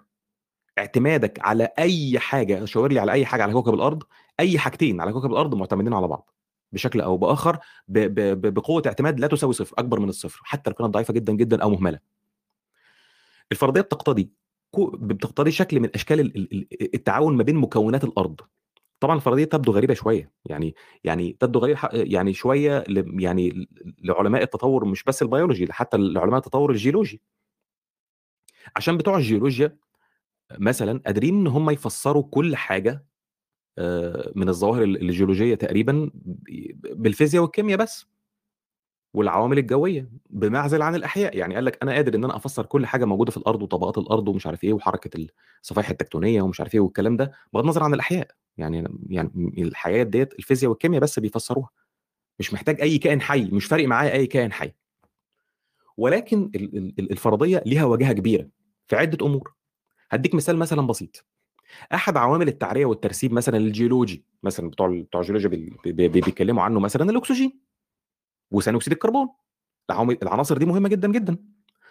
طب الاكسجين ده اللي في الغلاف الجوي اللي هو مؤثر تاثير فشيخ على الجيولوجيا والحاجات ديت، يعني الاكسجين ده شخصيا جه منين؟ صدق او لا تصدق، معظم ال ال ال ال ال الاكسجين اللي في الغلاف الجوي ده جه من كائنات حيه آآ آآ من من ثلاثة ونص مليار سنه كمنتج جانبي سام هي بتفرزه، زي الطحالب والبكتيريا اللاهوائيه واللي هي السيانوبكتيريا والحاجات دي. معظم الغلاف الجوي بتاع اللي هو فيه الاكسجين ده، فلولا الكائنات الحيه دي ما كانش بقى فيه اكسجين، ما كانش بقى فيه العوامل بتاعه الجيولوجيا والحاجات ديت. يعني فتقدر تقول انه يعني الفرضيه ما تزعلش، يعني حتى لو مجرد فرضيه، وهي ما زالت فرضيه لغايه دلوقتي يعني. وبسبب فرضيات زي دي وجوانب كتير منها آآ آآ مثبته ليها علاقه بالتغيرات المناخيه ومش عارف ايه وبتاع، في منظمات كتير جدا موجوده دلوقتي لحمايه البيئه، والمنظمات دي قدرت ان هي تضغط على حكومات كتيره لفرض قوانين خاصه بحمايه البيئه والحيوانات. مش مش مش حمايه الحيوانات عشان احنا بنحبهم مثلا، لا، عشان ده ايكو سيستم كله متعلق ببعضه، كله مرتبط ببعضه. ده نمط من من انماط السلوكيات اللي فرضتها علينا الطبيعه. يعني اذا كانت الطبيعه شخصيا عن طريق الانتخاب الطبيعي والطفرات الجينيه هي اللي خلتنا نمشي على رجلين وان يبقى عندنا دماغ كبير ومش عارف ايه وبتاع وخلتنا بشر عاقل و... ف... فيعني يبقى ازاي الطبيعه ملهاش تاثير على سلوكياتنا اصلا؟ الطفرات الجينيه دي بتيجي منين؟ ما من ضمنها بتيجي من الحاجات اللي هي الجاما ريز والحاجات دي اللي هي جايه من الشمس والنجوم وال... والكلام ده، ده سبب الطفرات. فيبقى يعني الدنيا كلها فعلا متعلقه ببعض بشكل او باخر. يعني سنه ألف وتسعمية وتسعة وتمانين الجيولوجي وعالم الحفير المشهور ستيفن جاي جولد، مشهور جدا يعني اي حد بيتكلم في التطور عارف يعني ستيفن جاي جولد يعني، وفي الكتاب المشهور بتاعه اللي انا اتكلمت عنه قبل كده اللي هو وندرفول لايف. الكتاب ده ضم مجموعه كبيره جدا جدا من نماذج الحيوانات، وكان يعتبر طفره في في وقته. الحيوانات دي يتكلم عليها جي جي جولد، وقال ان الحيوانات دي يبدو يبدو كما لو كانت ظهرت للحياه من العدم، ومفيش اي علاقه تطوريه بينها وبين اي صنف اخر معروف. ودي كانت حيوانات الفتره الكامبريه، الانفجار الكامبري. مفيش اي خط تطوري، اثر تطوري ليها نقدر ان احنا نتبعه علشان يعني نسيب حتى فرصه للاحتمال، يعني احتمال يكون في تطور ودي اتطورت من دي واحتمال يكون اتطور من ده لده. مفيش خط تطوري واضح، مفيش اي اثر تطوري يدينا يدينا حتى الاحتمال ده. خد بالك احنا هنا آه بنقول آه احتمال مش صدفه. لو سمعت حد بيقول لك صدفه بمعنى اكسيدنت في العلم، يعني اردم عليه على طول، شد عليه السيفون، سواء بقى مؤمن سواء بقى لديني بقى سواء زملكاوي. ما في حاجه في العلم اسمها احتمال، في عشوائيه، في ضروره، مثلا صدفه دي ما فيش. جولد من الناس اللي بيقولوا ان ظهور الانسان العاقل او حتى معظم الحيوانات اللي حوالينا دلوقتي لم يكن ضروره حتميه، كانش ضروره حتميه، وان لو قدرنا نرجع بالزمن تاني كنا هنشوف اشكال تانية واصناف تانية ما نعرفهاش. بمعنى اخر مستحيل تتنبأ بايه اللي هيحصل في المستقبل، ليه متغيرات ال... يعني ديناميكيات التطور كتيره جدا. ازاي تقدر تحسب بالورقه والقلم ولا بافشخ كمبيوتر عندك حتى ان حت... حته نيزك نيزك قطره ستة ميل ستة ميل خلى الثدييات اللي كانت كانت مقهوره، الثدييات كانت اتخن الثدييات ساعتها، كانت قد ايه؟ كانت كده اتخن واحده من الثدييات كانت قد ايه ساعه ال ستين مليون سنه فاتت، يعني كان مستخبيه تحت حجره ولا ولا حاجه زي كده. نيزك ستة ميل قطره ستة ميل هو اللي خلى الثدييات اللي هي كانت معفنه قد كده دي وبتستخبى تمام من الديناصورات الفشيخه الكبيره دي، بقت هي دلوقتي السائده على على الكوكب. طبعا في ال في ال في الثلاثين سنة اللي فاتوا نفس احافير بتاعه البرجس شيل بتاعه الانفجار الكامبري دي بتاعه كندا اكتشفت في اماكن تانية متفرقه في العالم، وتم حل الغاز كتيره جدا خاصه بال... بال... بالانفجار الكامبري، وهسيب لكم طبعا مقالات وابحاث في المصادر، ده ده برضه مش موضوعي مش مهم ده يعني. المهم في موضوعي ان لو كان كلام جولد صحيح فيما يخص دور الاحتمالات في التطور، يبقى صحيح ان التطور وظهور الاصناف الموجوده حاليا ما كانش حتمي بما فيهم البشر. لكن في ناس كتير عارضت الفكره دي، بما فيهم واحد زي مثلا زي تشارلز كوكل مثلا، عالم الاحياء الفلكيه واستاذ في جامعه ادنبرا وصاحب كتاب معادلات الحياه لايف سكويشن، كيف شكلت الفيزياء التطور البيولوجي حاجه زي كده يعني. واحد تاني عالم احافير انجليزي اسمه سايمون كونواي موريس، واللي درس برضو احافير بيرجس شيل، برضو الحفير بتاعه العصر الكامبري، ونشر كتاب اسمه حلول الحياه التطور الحتمي للبشر. كونواي وتشارلز آآ آآ بيقولوا ان دور الكيمياء والفيزياء الرئيسي في التطور جعل ظهور البشر او كائنات لها نفس الخصائص، مش اسميهم زي ما تسميهم يعني، كان حتمي بحتميه الفيزياء والكيمياء نفسها. الفيزياء والكيمياء حتميه، فدورهم الكبير في التطور خلى ظهور الكائنات شبه البشر بخصائص البشر كان حتمي، كان لازم كان هيحصل يعني. في كتابه بيقول التالي بالنص، بيقول التقارب اللي هو كونفيرجنس كونفيرجنس يعني التقارب موجود في كل مكان، وقيود الحياة تجعل ظهور الخصائص البيولوجية المختلفة أمرا محتملا للغاية إن لم يكن حتميا. موضوع المشكلة ليس مسار التطور، ليس المسار الدقيق اللي احنا تطورنا من خلاله، مش ده المشكلة. مش مهم احنا تطورنا من ايه لايه لايه لايه، ده مش مشكله، ولكن الاحتمالات المختلفه والمتتاليه للخطوات التطوريه التي بلغت ذروتها في انسانيتنا. يعني الحتمي ان اللي انت اللي انت شايفه حواليك ده كان هيحصل كصفات وخصائص وكلام زي كده، اللي مش حتمي المسارات اللي اتطورنا من خلالها. اوكي، التقارب او الكونفيرجنس ده احنا اتكلمنا عنه قبل كده بالمناسبه، يعني اللي هو يعني اللي بيتكلم عنه موريس ده احنا اتكلمنا عنه، اللي هو فكره ان يعني السياق التطوري بيحصل فيه ان اصناف مختلفه بتطور باستقلاليه تامه سمات او صفات متشابهه. احنا اتكلمنا عن ده قبل كده، اللي هو فكره ان الطيور والخفافيش والنحل مثلا كلهم طوروا اجنحه، بالرغم من ان تشكيل الاجنحه دي جينيا مختلف في كل واحد فيهم، لكن في النهايه في الاخر الفاعليه واحده والوظيفه واحده، وكلهم بيستعملوا او بيستفيدوا من فكره الديناميكيه الهوائيه ومش عارف ايه وبتاع وهكذا، والفايده طبعا واحده عشان يعيش اكتر وخلافه يعني. هتلاقي مثلا مثال، انا بس لا يحضرني اسم ال الحشره دلوقتي، اعتقد كانت نوع من الفراشات او واسب، مش مش متذكر بالظبط، واسب صفته شكله حجمه طريقته اسلوبه بالظبط زي اللي طار اللي هو الطنان، عارفين اللي هو الهامينج بيرد هامينج بيرد اللي هو بيقف في الهواء كده بي بي بي بي بيضرب بجناحته بسرعه جدا، وبيقف في الهواء قدام ورده قدام زهره، وبلسانه الطويل ياخد الرحيق بتاعها. نفس المنظر ده بالظبط في حشره زيه، نفس الحجم، حجمه صغير كده برضه برضه بتقف في الهواء وليها لسان طويل وبتاع، انت لو شفتهم من بعيد مش هتبقى عارف اذا كان دي الحشره ولا ده اللي هو الطير الطنان. فده ده اللي بيسموه الكونفرجنس. فالتطور التقاربي ده ده مفهوم مهم جدا جدا في بحثنا. وموريس شخصيا بيذكر في كتابه خمسمائة نموذج خمسمائة نموذج على كونفرجنت ايفوليوشن. العين مثلا ده نموذج مشهور على تطور التقارب، او اي عضو حساس للضوء، وللدقه اكتر اي بروتين حساس لفوتونات الضوء. دوكنز هتلاقيه برضو شرح الكلام ده بالتفصيل في الكتاب بتاعه Ancestor's Tale. ماشي. الفكره هنا في التقارب مش مش تطور صفات شكليه او وظيفيه فيزيولوجيه مثلا متشابهه، ده خلاص احنا عارفينه ومتاكدين منه، ده ده خلاص ما فيش مشاكل خالص. الفكره هنا ان ما تنساش انه التطور بيشتغل على مستوى الجين، مش على مستوى الجسم، مش على مستوى الفرد يعني. تمام.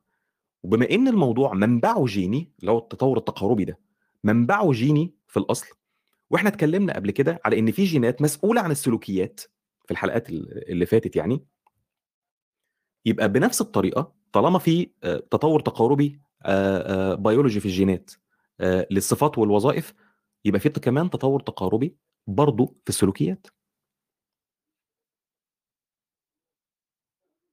يعني من الاخر يعني احنا يعني احنا قلنا ان نفس التغيير على مستوى الجين اللي تسبب في صفات في ظهور صفات جسديه متشابهه ما بين الاصناف، هو نفسه ممكن يتسبب في ظهور سلوكيات متشابهه برضه بين الاصناف. وفي الاول وفي الاخر جين، اتغير الجين عمل صفه وظيفيه، اتغير الجين عمل سلوك. تمام. هي نفس الفكره بالظبط. يعني التطور التقاربي ده سوف يتسبب في ظهور صفات بيولوجيه متشابهه في اصناف مختلفه، وكمان ظهور سلوكيات متشابهه بين اصناف مختلفه. انا بقولها كذا مره وبطريقه مختلفه عشان احاول ان يبقى كلامي يعني لحد ما واضح. يعني موريس في كتابه حلول الحياه اتكلم عن التقارب التطوري السلوكي اللي, اللي, اللي, اللي انتج مكونات اجتماعيه متشابهه في اصناف مختلفه، خصوصا المتعلقه بالتعاون الاجتماعي في مجتمعات الحيوانات. احنا لسه هنتكلم عن التعاون التقاربي ده في في البشر، يعني الممارسات الاجتماعيه بتاعته يعني، بس عشان اقول لكم بس المكان موجود فين يعني. اوكي. لو عايز تشوف بنفسك بالمناسبه يعني يعني حاجه كده على الهامش يعني، لو عايز تشوف او تبحث بنفسك عن تطور وظيفي شفناه بعينينا، تطور وظيفي يعني وظيفه جديده ظهرت في في صنف من من الاصناف، كائن وحيد الخليه، هسيب لك رابط في في المصادر عن دراسه بكتيريا اسمها الايكولاي، بكتيريا معروفه اسمها الايكولاي. تمام. الدراسه دي بدات سنه ألف وتسعمائة وستة وسبعين ولسه مستمره لغايه دلوقتي. دراسه بقى لها أربعين سنه تقريبا، مستمره لغايه دلوقتي، حاجه وأربعين سنه، خمسة وأربعين سنه. شوفها وانا متاكد انك انت هتنبهر لو عارف اساسيات التطور، بس هتنبهر من الدراسه دي. المهم لو اتنقلنا من كائنات وحيده الخليه الى كائنات متعدده الخلايا، هنبدا بقى نشوف فكره بقى التعاون بقى على على مستوى مختلف خالص. فكره اننا نتكلم عن التعاون ما بين خلايا الجسم الواحد، يعني جسم واحد فيه اكتر من خلايا، التعاون ما بين خلايا الجسم الحي ده طبعا دي فكره مفروغ منها، انتوا يعني اي حد هيكون عارف ان خلايا الجسم تعاون مع بعضها واعضاء الجسم تعاون مع بعضها. بل ان لما ما بيحصلش تعاون ما بين الخلايا، ده اللي بنرمز ليه بكلمه مرض. هو ده المرض. ما هو المرض هو ايه؟ وخاصه لو كان مثلا كانسر مثلا او نقيضه، الامراض المناعيه مثلا يعني. لين مارجوليس استاذه الاحياء التطوريه اللي هي مرات كارل سيجن الاولانيه بتقول انه الحياه لم تقتحم الكوكب بالصراع بل بالتعاون. البكتيريا البدائيه، اي بكتيريا بدائيه، اي مايكرو اورجانيزم، سوري، اي اي بكتيريا بدائيه في اي بايوفيلم.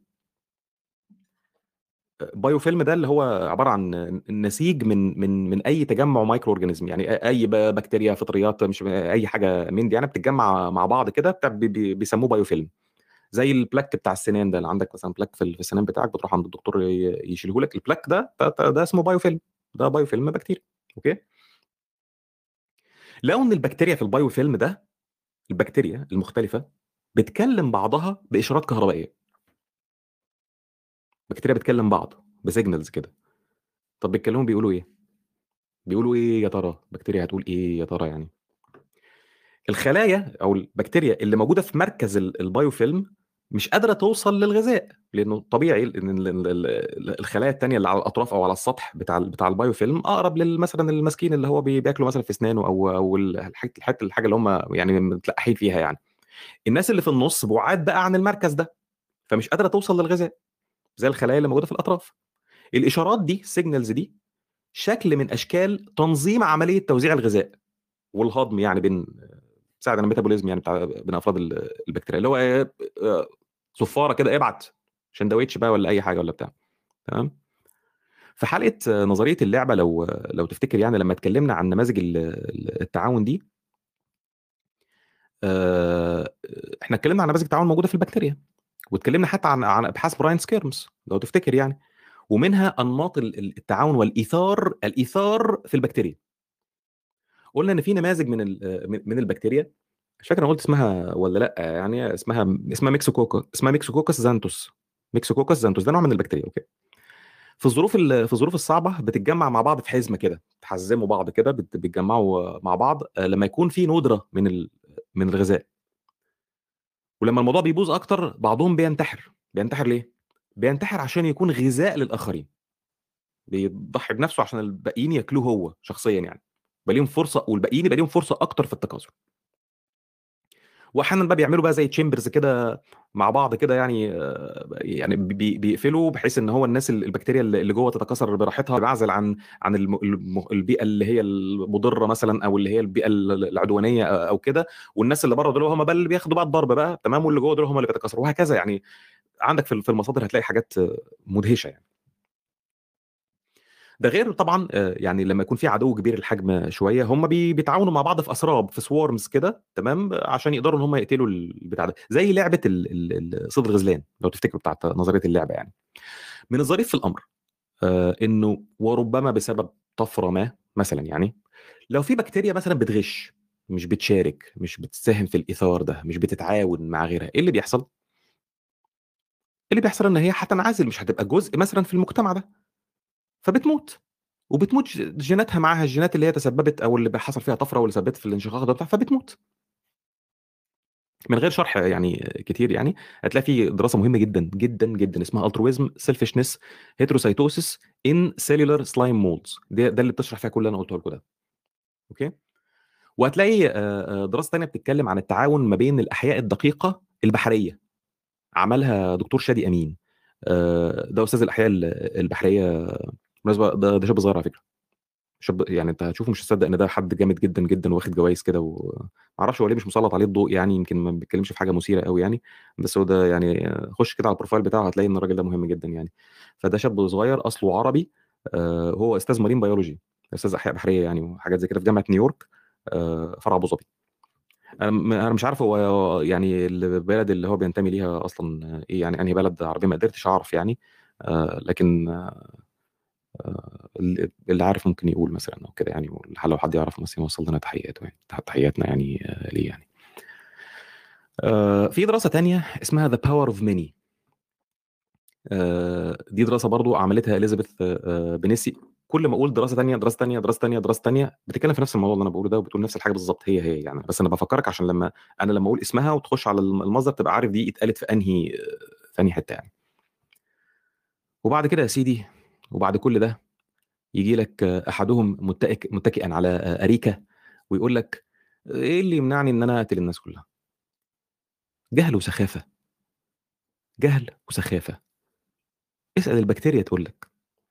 اللي بيسال السؤال ده ببساطه كده يعني البكتيريا بتفهم احسن منه. يعني لما لما اقول لك يعني جهل والبكتيريا بتفهم احسن منك واسال البكتيريا، ده انا ما مش بتجنن عليك والله يعني. اوكي. طيب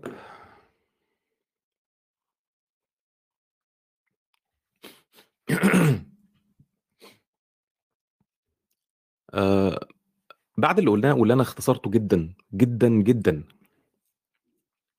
عشان الوقت يعني طبعا وكده، فيما يخص التعاون والايثار والمشاركه على مستوى الخليه الواحده حتى داخل جسم يعني يعني حتى يعني خليه الواحد داخل جسم الحيوان نفسه يعني. وقلنا ان اي خلل في التعاون ده ممكن يؤدي الى سرطان او يؤدي الى مرض مناعي اوتو اميون ديزيز. بعد يعني بعد كل بعد كل ده اللخبطه بتحصل فين؟ يعني طب ليه بعد كل ده والحاجات اللي دي خلاص يعني يقينيه خلاص دي مفيش فيها مفيش فيها نقاش اصلا، مفيش فيها يعني الناس مش مختلفين في ده اصلا يعني. طب ليه لما بيوصل الامر للبشر بيبقى عندنا لخبطه في موضوع التعاون والاثاره والمشاركه، ونقعد يعني نتخانق مع بعض فيه ونقطع هدوم بعض، وده يقول لا ومفيش حاجه تجبرني ومفيش حاجه تمنعني ومش عارف ايه ولماذا لا تنكح امك؟ ليه ليه ليه اللخبطه دي بتحصل؟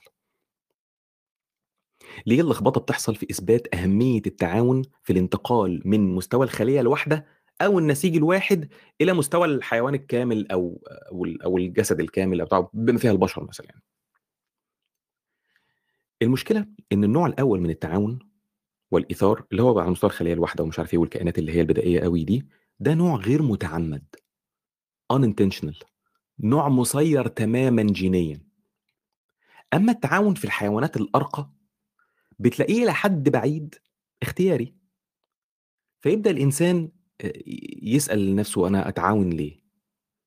وليه ما اخدش كل حاجه ليا مثلا وقت للناس كلها وابقى انا انا الوحيد الحلو والناس كلها تبقى وحشه يعني. وينسى مش مش بس ان وجوده هو شخصيا، هو نفسه وجوده كان نتاج مليارات السنين من التعاون والايثار، بل ان نشأت الحياه نفسها واستمرارها كان نتاج التعاون ده.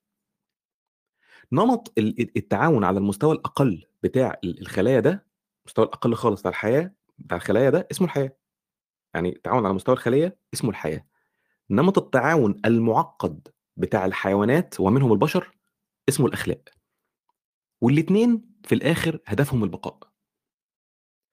عايز ابدا اعرج بقى تاني بقى عشان نخش بقى في المهم بقى، معلش ركزوا معايا يعني، على مفهوم الايثار قبل ما يعني ما نكمل في دراسه سلوك الحيوان ده. انا قلت اكتر من مره ان في عالم الاحياء او يعني في يعني البيولوجي والتطور ومش عارف ايه والحاجات دي، هتلاقي في في مصطلحات زي تعاون، مشاركه، ايثار، تقريبا نفس المعنى. تقريبا يعني كوبريشن، الترويزم، ريسبروسيتي، الحاجات دي الناس بيستعملوها تقريبا وبيقصدوا نفس الحاجه تقريبا. بالرغم من ان في التعامل الحياتي ما بين البشر وبعضهم احنا بنقول بنقول الكلام ده، بس بنقصد حاجه ثانيه. يعني لما اقول لك مثلا ساعدني في حاجه، مش مش قصدي اقول لك ضحي بحاجه يعني مثلا يعني، اوكي؟ فيعني انت ممكن تستعملها بطريقه مختلفه، فما تلخبطش ما تلخبطش نفسك. اللغه بتاعه الابحاث والعلم والناس العلماء دول حاجه، واللغه الحياتيه اليوميه حاجه ثانيه. فما تقوليش لا الايثار مش هو هو التعاون، اه ده عندك في الحياه في لغه الابحاث العلميه الاثنين معناهم واحد. انا قلت ده قبل كده وبعيده كتير عشان اللي ما شافش حلقات قبل كده يعني. فالفرق بس هي عباره عن ان دي لغه العلم والدراسات، والفروقات ما بينهم ضبابيه جدا جدا وشبه معلومه. في علم الاحياء برضو ونتيجه اختلاف بقى العلماء نسبيا في ال في, ال في الاساليب بتاعتهم، هتلاقوا مصطلحات مختلفه بينهم واحيانا بتكون متداخله. يعني في كده ايه زي اوفرلاب كده، في تداخل ما بينهم. هقول شويه منهم وهشرحهم دلوقتي، هتكلم عليهم واحده واحده دلوقتي في, في وقتها يعني. هتلاقي مصطلحات زي دايركت واندايركت وسبيشال ونتورك ريسبروسيتي. يعني دايركت ريسبروسيتي، اندايركت ريسبروسيتي، سبيشال ريسبروسيتي، نتورك ريسبروسيتي، اللي هو ايه تبادل م... م... م... تبادل مباشر، تبادل غير مباشر، تبادل جغرافي، تبادل شبكي. تمام، لو حبينا نترجمها يعني تلاقي حاجات مثلا زي كين سيلكشن، تمام، آه، انتقاء الاقارب، ويك الترويزم، سترونج الترويزم، ريسبريكال الترويزم، اللي هو ايه يعني آه، اثار ضعيف، اثار قوي، اثار نفسي، اثار بيولوجي، آه، عقاب اثاري احنا اتكلمنا عنه قبل كده، جروب سيلكشن، اختيار مجموعات او انتقاء مجموعات، وهكذا. ماشي، واحده واحده هشرح الكلام ده واحده واحده. الاثار اللي هو الترويزم ده هو عباره عن فعل المقصود به مصلحه الاخرين ولكنه مكلف على الفاعل. احنا اتكلمنا عنه قبل كده كتير يعني، ما بنقوله يعني، فخلاص اعتقد ان هو واضح يعني. الايثار من من منظور تطوري بيولوجي اللي هو اللي اسمه البيولوجيكال الترويزم، ده مالوش دوافع، مفيش فيه اي دوافع، لكن ليه هدف. الهدف الوحيد بتاعه هو رفع صلاحيه المجموعه للبقاء على حساب المجموعات الاخرى. التطور البيولوجي احنا اتكلمنا عنه قبل كده، اللي هو بتاع مثلا النمل ومش عارف ايه والنحل والحاجات دي. الهدف بتاعه ايه؟ الهدف بتاعه هو رفع صلاحيه المجموعه، ماشي، ان المجموعه تبقى يعني فت. الاميبا وال... وال... وال... والبكتيريا اللي بتنتحر عشان بقيه صحابها دي تعيش وتتكاثر، ده اسمه ايثار. اوكي، الجندي اللي بيرمي نفسه على القنبله اليدويه عشان يفدي بقيه صحابه مثلا في المجموعه ويفدي الناس اللي موجودين، ده اسمه فداء. الجندي عمل بالظبط نفس اللي عملته البكتيريا ولنفس السبب. انا اسف، انا عارف ان ان الكلام قد يكون قاسي، قد يكون التشبيه جارح ربما، والعواطف والتركيبات الاجتماعيه والتعقيدات الناتجه عن تعقيد الكائن الحي نفسه والبشر ومش عارف ايه حاجه زي كده، يعني يعني من من وحيد الخليه لمتعدد الخلايا ومش عارف ايه، خلى يعني فكره الايثار يتحول من عمل لا ارادي طبيعي غريزي مش عارف ايه الى عمل اختياري. اوكي، الايثار اللي احنا اتكلمنا عنه ده ده كان عمل مسير تلقائي مباشر طبيعي غريزي، الحيوانات بتعمله غصب عنها فهمه ولا مش فهمه. كويس كده، تحول بسبب التعقيدات بقى، مجموعه خلايا، دماغ، القشره المخيه، المش عارف ايه، تعقيدات الحياه، تعقيدات الحاجات دي كلها، تحول من هو ان هو يبقى تلقائي مباشره مية في المية الى ان هو بقى اختياري شويه، شبه اختياري. تمام، والانسان بيفكر فيه قبل ما يعمله وحاجات زي كده. هو ده اللي للاسف بيخلينا نديله اسم تاني زي فداء، بطوله، شهامه، جدعانه، حاجات زي كده يعني. وانا مش ضد ده، انا مش ضده، بالعكس ده انا اصلا معاه، ومش ضد حتى ان هو يبقى ان هو يبقى ياخد اسم تاني. انا بس بحاول ان احنا نشوف التأصيل العلمي بتاعه. من فتره طويله كان هرجع لها تاني الحته دي تاني بس عشان انا عارف الناس يعني مصدومه وسنه فهرجع لها تاني اقولها بطريقه اصدمكم تاني بس كمان شويه. يعني من فتره طويله كان في خلاف بين علماء الاحياء وعلماء الاجتماع على فكره انه ان كل نمط من انماط التعاون والايثار بين البشر يعني ليه اصول تطوريه ونماذج مشابهه الى حد ما في الحيوانات. لدرجه حتى ان بعض علماء النفس المشاهير رافضين الفكره دي. والاشكاليه هنا ان فعلا الناس اللي رافضه الكلام ده يا اما مش فاهمين الارجيومنت اصلا، اللي هو يعني الارجيومنت اللي جنب التطور يعني مش فاهمينه، يا اما مش فاهمين النظريه. عشان الارجيومنت هنا مش ان كل سلوك بيعمله البشر في حيوانات بتعمله. ركز معايا الله يخليك، انا عارف ان الموضوع تقيل بس ركز معايا. انا لما اقول انه سلوكيات البشر دي موروثه من اسلاف البشر، تمام، ليها جذور تطوريه، اقصد بيه ايه؟ مش معنى كده ان انا بقول ان السلوك اللي انا بعمله ده ايا كان هو ايه ايا كان هو ايه السلوك اللي انا بعمله ده ده معناه ان في حيوانات بتعمله بالظبط هو هو لا طبعا، ما حدش بيقول كده. اللي بيقوله علماء التطور خصوصا وعلماء تطور ال ال ال ال الناس اللي هم متخصصين في التعاون والحاجات زي دي في التطور، زي مثلا مارتن نوواك واكسل رود، بيقولوا ان بعض سلوكيات البشر هي امتداد طبيعي لسلوكيات كانت موجوده في الحيوانات. يعني ايه؟ يعني ما ظهرتش فجاه ما ظهرتش فجاه هم مش بيقولوا ان هي شخصيا موجوده. الكلام تفسير تطوري، بيقولوا ان كانت موجوده قبل كده بس بصوره بسيطه، بشكل بسيط، ومع تطور البشر والحيوانات وتطور البيئه والحاجات دي نفس السلوك ده اللي كان بسيط تطور بقى برضه سلوك اعقد شويه من اللي كان موجود قبل كده. ده المقصود بالجذر التطوري للموضوع، تاصيل التطوري ليه يعني. ما هو طبعا طبعا يعني مجتمع البشر يعني معقد جدا واكثر تطورا من مجتمع الحيوانات يا جدع. ده البشر نفسهم، نفس البشر شخصيا عندهم سلوكيات دلوقتي ما كانتش موجوده عند البشر من ثلاثين ألف سنه. البشر نفسه هو هو نفسه البشر. يبقى ازاي كل السلوكيات اللي موجوده في البشر موجوده في الحيوانات؟ او ممكن يكونوا مش فاهمين النظريه اصلا. يعني واحد من اكابر علماء النفس اللي هو جيروم كاجان، ده حد كبير جدا اتكلمنا عنه برضه في حلقه علم النفس، يعني بيقول ان في دوجمه عند علماء في التطور في في في, في تفسير حته مساعده الغرباء. يعني يعني لما تيجي مثلا تسال واحد بتاع تطور مثلا وبتاع مثلا تطور تعاون، تقول له احنا ليه بنساعد الغرباء، فيقول لك مثلا ليه تأصيل تطوري ومش عارف ايه، تقول لك دي, دي دوجمه دوجمه انت عندك دوجمه. ازاي تفسر التعاون والايثار ومساعده الغرباء في البشر بنفس التفسير اللي بتفسره على تعاون النحل والنمل ومش عارف ايه والحاجات ديت؟ ازاي ازاي يعني؟ ده ده اللي بيقوله جيروم كاجان. مين اللي قال كده اصلا؟ مين اللي قال ان التعاون ما بين غرباء البشر هو ضرورة حتمية أصلاً زي ما هو التعاون داخل خلية النحل؟ داخل خلية النحل مفيش اختيارات، ما تقدرش النحله تعمل حاجه غير كده اساسا. التعاون ما بين الغرباء في البشر هو فعلا اختياري. فعلماء التطور بيقولوا العكس اصلا، بيقولوا ان تطور التعاون او يعني التعاون اللي حصل ده مفيش روابط جينيه تفرضه عليك، مفيش حاجه جينيا تفرض عليك انت كبشر تتعاون مع الغرباء. لغايه كده اوكي، لغايه كده تمام، مفيش لا غريزه ولا اي حاجه تفرض عليك كانسان تتعاون وتعمل اثار وتشترك ومش عارف ايه وتحب مش عارف ايه الغرباء، لغايه كده تمام. بس بيقولوا ان التطور بالانتخاب الطبيعي سوف يعطي ميزه تطوريه ويفضل الناس المتعاونين مع الغرباء. يعني بالظبط عكس اللي انت بتقوله.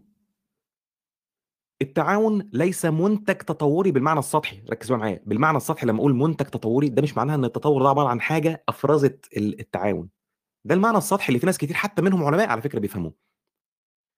معنى منتج تطوري اي ميزه ظهرت لاي سبب من الاسباب، طفره ما طفراش، تفكير، قرار انت خدته، اي حاجه في ميزه ظهرت في المجموعه، الميزه دي ابقى عليها الانتخاب الطبيعي. كويس كده؟ الميزه اللي بتظهر دي وابقى عليها الانتخاب الطبيعي ده اسمه منتج تطوري. مش معنى كده، مش معنى كده ان كل حاجه موجوده عند البشر هي موجوده في الغريزه بتاعتهم وموجوده في الجينات وموجوده في الحاجات دي. وده اللي احنا قلناه اصلا في الحلقه بتاعت نظريه اللعبه، بس يعني الفتره بتاعت جيروم كاجان ومش عارف ايه ما كانش فيه لسه الموضوع النماذج التطوريه والكلام ده، يعني مش مشكله احنا هنيجي هنيجي نتكلم عليه يعني. فلما اقول ان التطور اسف ان ان ان ان التعاون مثلا منتج تطوري، قصدي بيه ايه منتج تطوري؟ انا مش قصدي بيه ان هو جينات زي زي الانسان، زي خل زي الخليه بتاعت النحل او زي النمل، ما قصدتش كده ومحدش قال كده ولا العلماء نفسهم قالوا كده، بل بالعكس هم بيقولوا ان التعاون ده ما فيش ما فيش جينات هتفرضه عليك، ما فيش جين هيفرضه عليك، لغايه كده تمام. طبعا هو ممكن بعد كده لما يبقى سلوك، بعد كده زي ما احنا اتكلمنا في الابيجينيتكس والحاجات اللي احنا اتكلمنا عليها قبل كده، السلوك ده ممكن بعد كده يورث بالجينات. احنا دي دي قضيه احنا اتكلمنا عليها، احنا بنتكلم في الاساس في الاصل في الاصل. ففكره المنتج التطوري ده مش معناه ان هو طالع بالجينات ولا طالع بطفره ولا طالع باي حاجه، احنا بنتكلم على ميزه، قرار خدناه، قرار احنا اتفقنا مع بعض واخدناه، القرار ده لو فعلا ابقى عليه الانتخاب الطبيعي يبقى ده اسمه منتج تطوري. بتكلم كتير بس بحاول اقول كتير بطرق مختلفه عشان بس ايه الموضوع يبقى يبقى واضح، واسف على على التكرار يعني لو ضايق حد يعني. فالفكره هنا ان التطور لا ينتج اي شيء، وتوظيفنا لكلمه او مصطلح منتج تطوري لا نعني به ان التطور بالفعل هو من انتجه، لا. الكائنات الحيه تتطفر، تظهر بها صفات ووظائف ماشي وسلوكيات، حلو كده، بسبب الطفرات العشوائيه. في طفرات عشوائيه تطلع مثلا صفات معينه، وظائف معينه، يطلع لك مش عارف ايه، يطلع الخليه متحوره، يطلع مش عارف حاجات من هذا القبيل، منها ما يثبت صلاحيته للبيئه ويصمد امام الانتخاب الطبيعي، سواء وظيفه، صفه، سلوك، اوكي، فبيصمد امام الانتخاب الطبيعي. ومنها ما لا يصمد، سواء كانت الصفه، سواء كانت الوظيفه، سواء كانت السلوك، منها ما لا يصمد امام الانتخاب الطبيعي. اي صفه او وظيفه او سلوك صمد امام الانتخاب الطبيعي ده احنا بنسميه منتج تطوري ببساطه كده. لذلك لما احنا بنقول ان الدين منتج تطوري، ايه المقصود بان الدين منتج تطوري؟ ان في حاجه في الطبيعه هي اللي طلعت الدين مثلا، يعني الانتخاب الطبيعي ده في شيء مثلا اسمه الانتخاب الطبيعي راح مطلع دين مثلا من من الشنطه بتاعته، لا مش ده المقصود يعني. عشان بس يعني استغربت بس لما لقيت ان في في ناس ما اعتقد الموضوع ده كان ملتبس بس عندها يعني، حبيت ان انا اعيده تاني يعني.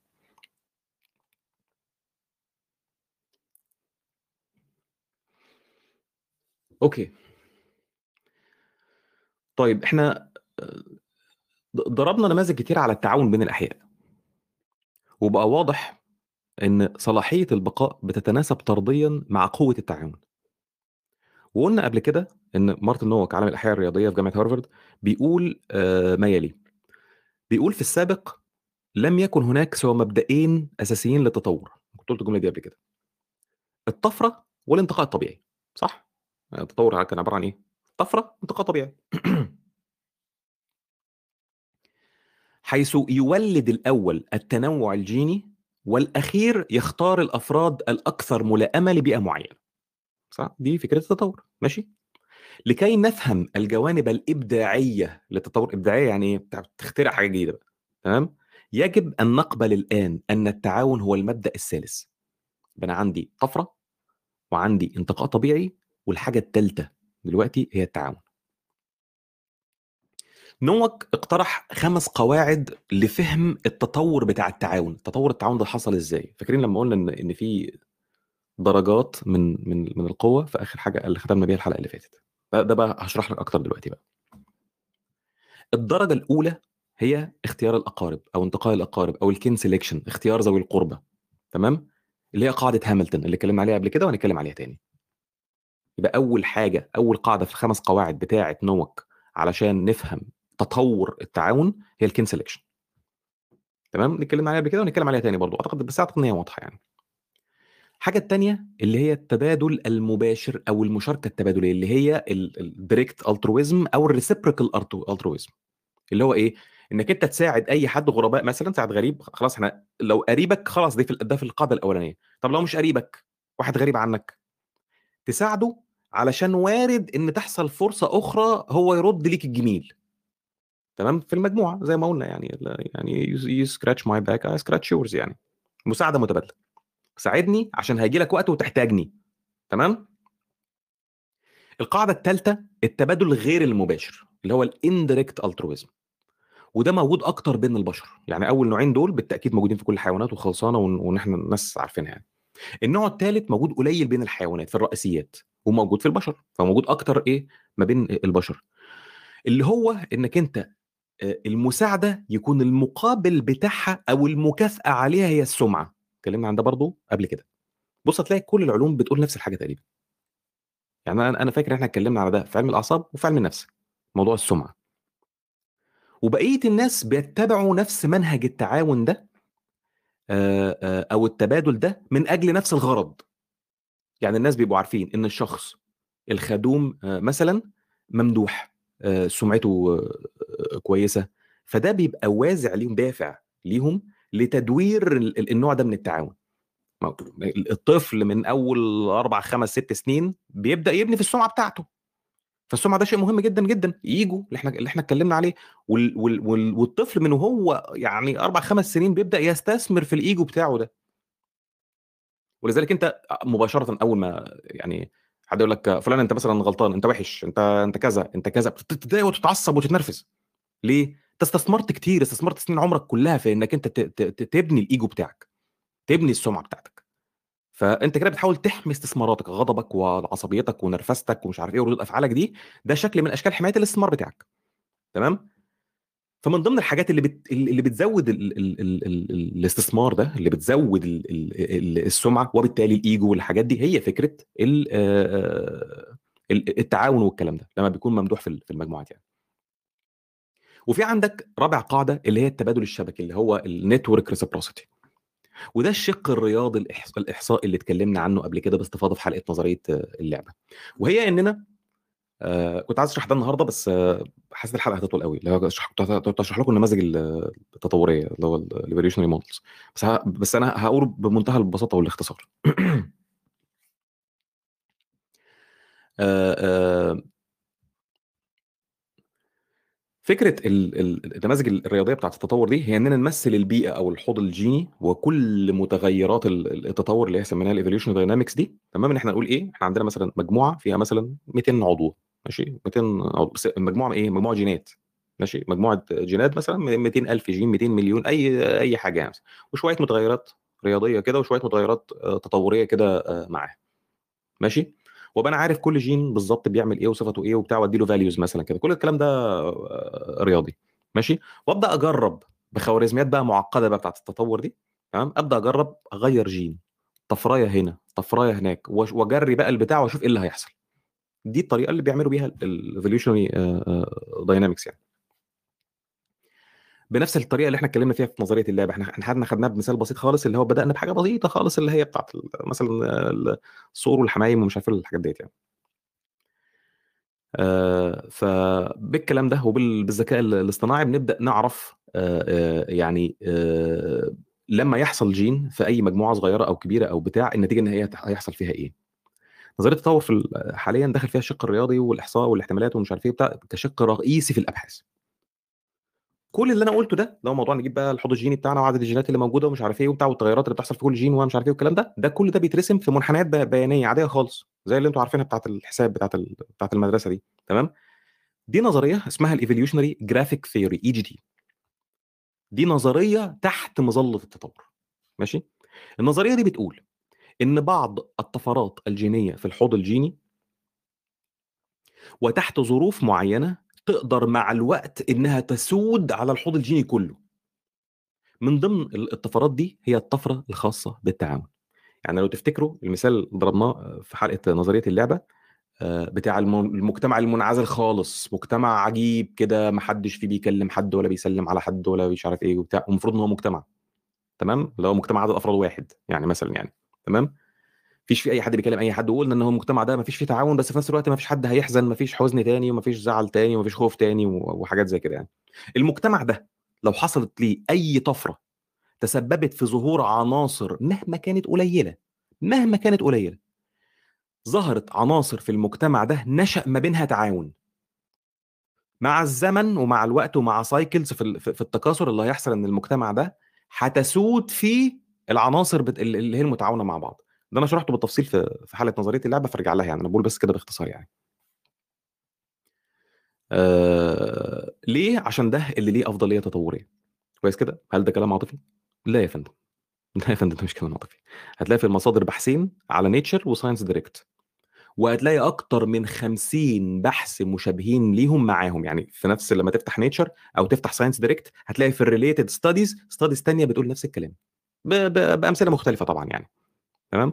وحاطط لكم فيديو لمارتن نوك نفسه نفسه الشخص ده، يعني صاحب القواعد الخمسه دي، وهو بيشرح النظريه، بيشرح نظريه الاي جي تي اللي هو الايفوليوشنري ايفوليوشنري جرافيك ثيوري، تمام. يبقى النوع الرابع، القاعده الرابعه هي قاعده التبادل الشبكي. احنا عندنا الكين سيلكشن، عندنا التبادل المباشر الريسبريكال الترويزم، التبادل غير المباشر بتاع بتاع الاغراب، ورابع حاجه اللي هو التبادل الشبكي ده اللي هو بتاع الاحصاء والحاجات ديت يعني. خامس حاجه بقى واللي هي خلافيه بقى وعليها خلاف، اللي هي الجروب سيلكشن، الانتقاء الجماعي، انتقاء المجموعات.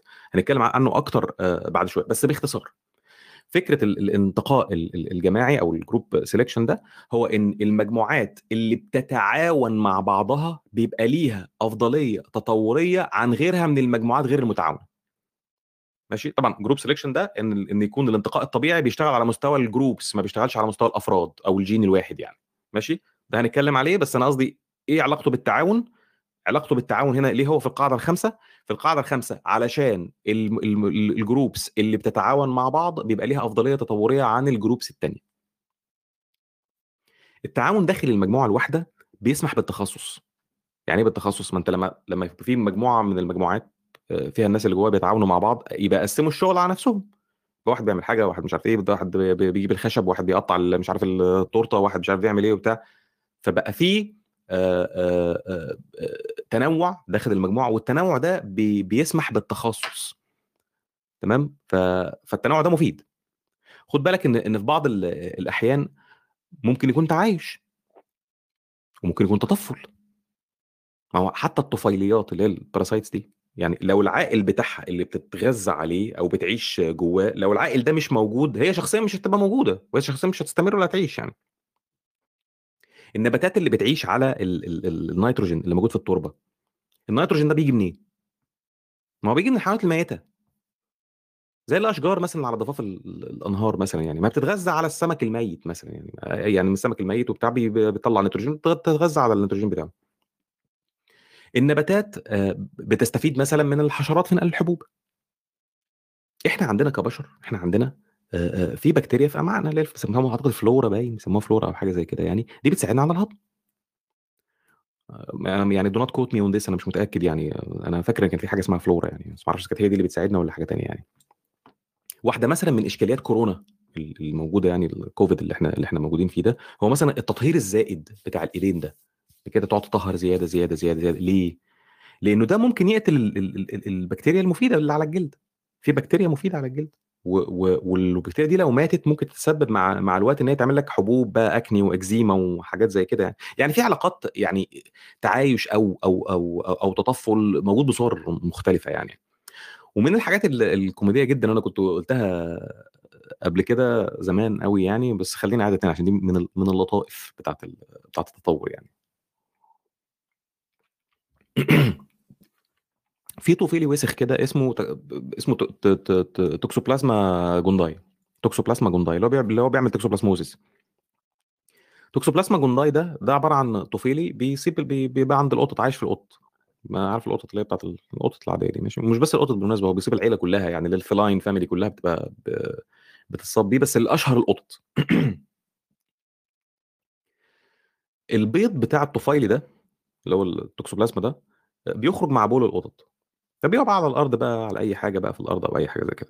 لو فار لو فار اكل اكل مثلا كان واقع عليه البيض ده مثلا اللي هو البول ده مثلا يعني، اللي بيحصل انه الطفيلي ده بيمشي في جسم الفار لغايه ما يوصل للدماغ، لدماغ الفار. بيعمل ايه بقى في الدماغ بتاع بتاع الفار؟ بيزود افراز الدوبامين، فالفار بيبقى متكيف ومتسلطن وسكران ويعني مش وضاربها صارمه، متكيف طول الوقت وسكران وهادي وعايش حياته ومش خايف من اي حاجه بما فيها القطط. فيبقى صيده سهله للقطط، الفار يبقى صيده سهله للقطط، فيرجع الطفيلي تاني لبيته اللي هو القطط. بالمناسبه في في دراسات ربطت ما بين ما بين الطفيلي ده وحالات فصام وشخصيه يعني، وحالات شخصيه حديه وحاجات زي كده في البشر، عند البشر يعني، لان هو بيعمل نفس الحاجه في البشر برضه يعني. لو كلته او اي حاجه وجا كلته بتاعه ممكن برضه يوصل للدماغ وبرضه يعمل نفس الموضوع وكده، فبس بتسبب بقى زياده الافرازات دي ان هو يعمل الكلام ده يعني. في بقى بحث هحطه لكم برضه عشان اللي عايز يتاكد يعني، فخلي بالكم يعني، انا قصدي يعني خلي بالكم لو حد عنده قطه ولا حاجه لازم يطعم القطه دي، لازم مهم جدا جدا، وموضوع التوكسوبلازموزيس ده لازم لازم تتكشف عليه يعني. فالخلاصه يعني ان التعاون والاعتماديه يعني طبيعي بيقتضي المنافسه والصراع احيانا بين بين الاصناف يعني، بين الاصناف.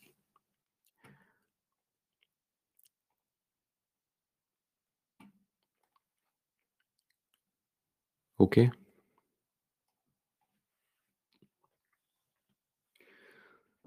طيب نيجي بقى على موضوع قاعده هاملتون اللي احنا اتكلمنا عنها بسرعه قبل كده، خلينا نحاول ان احنا نتكلم فيها يعني اكتر سنه بس المره دي يعني. آه...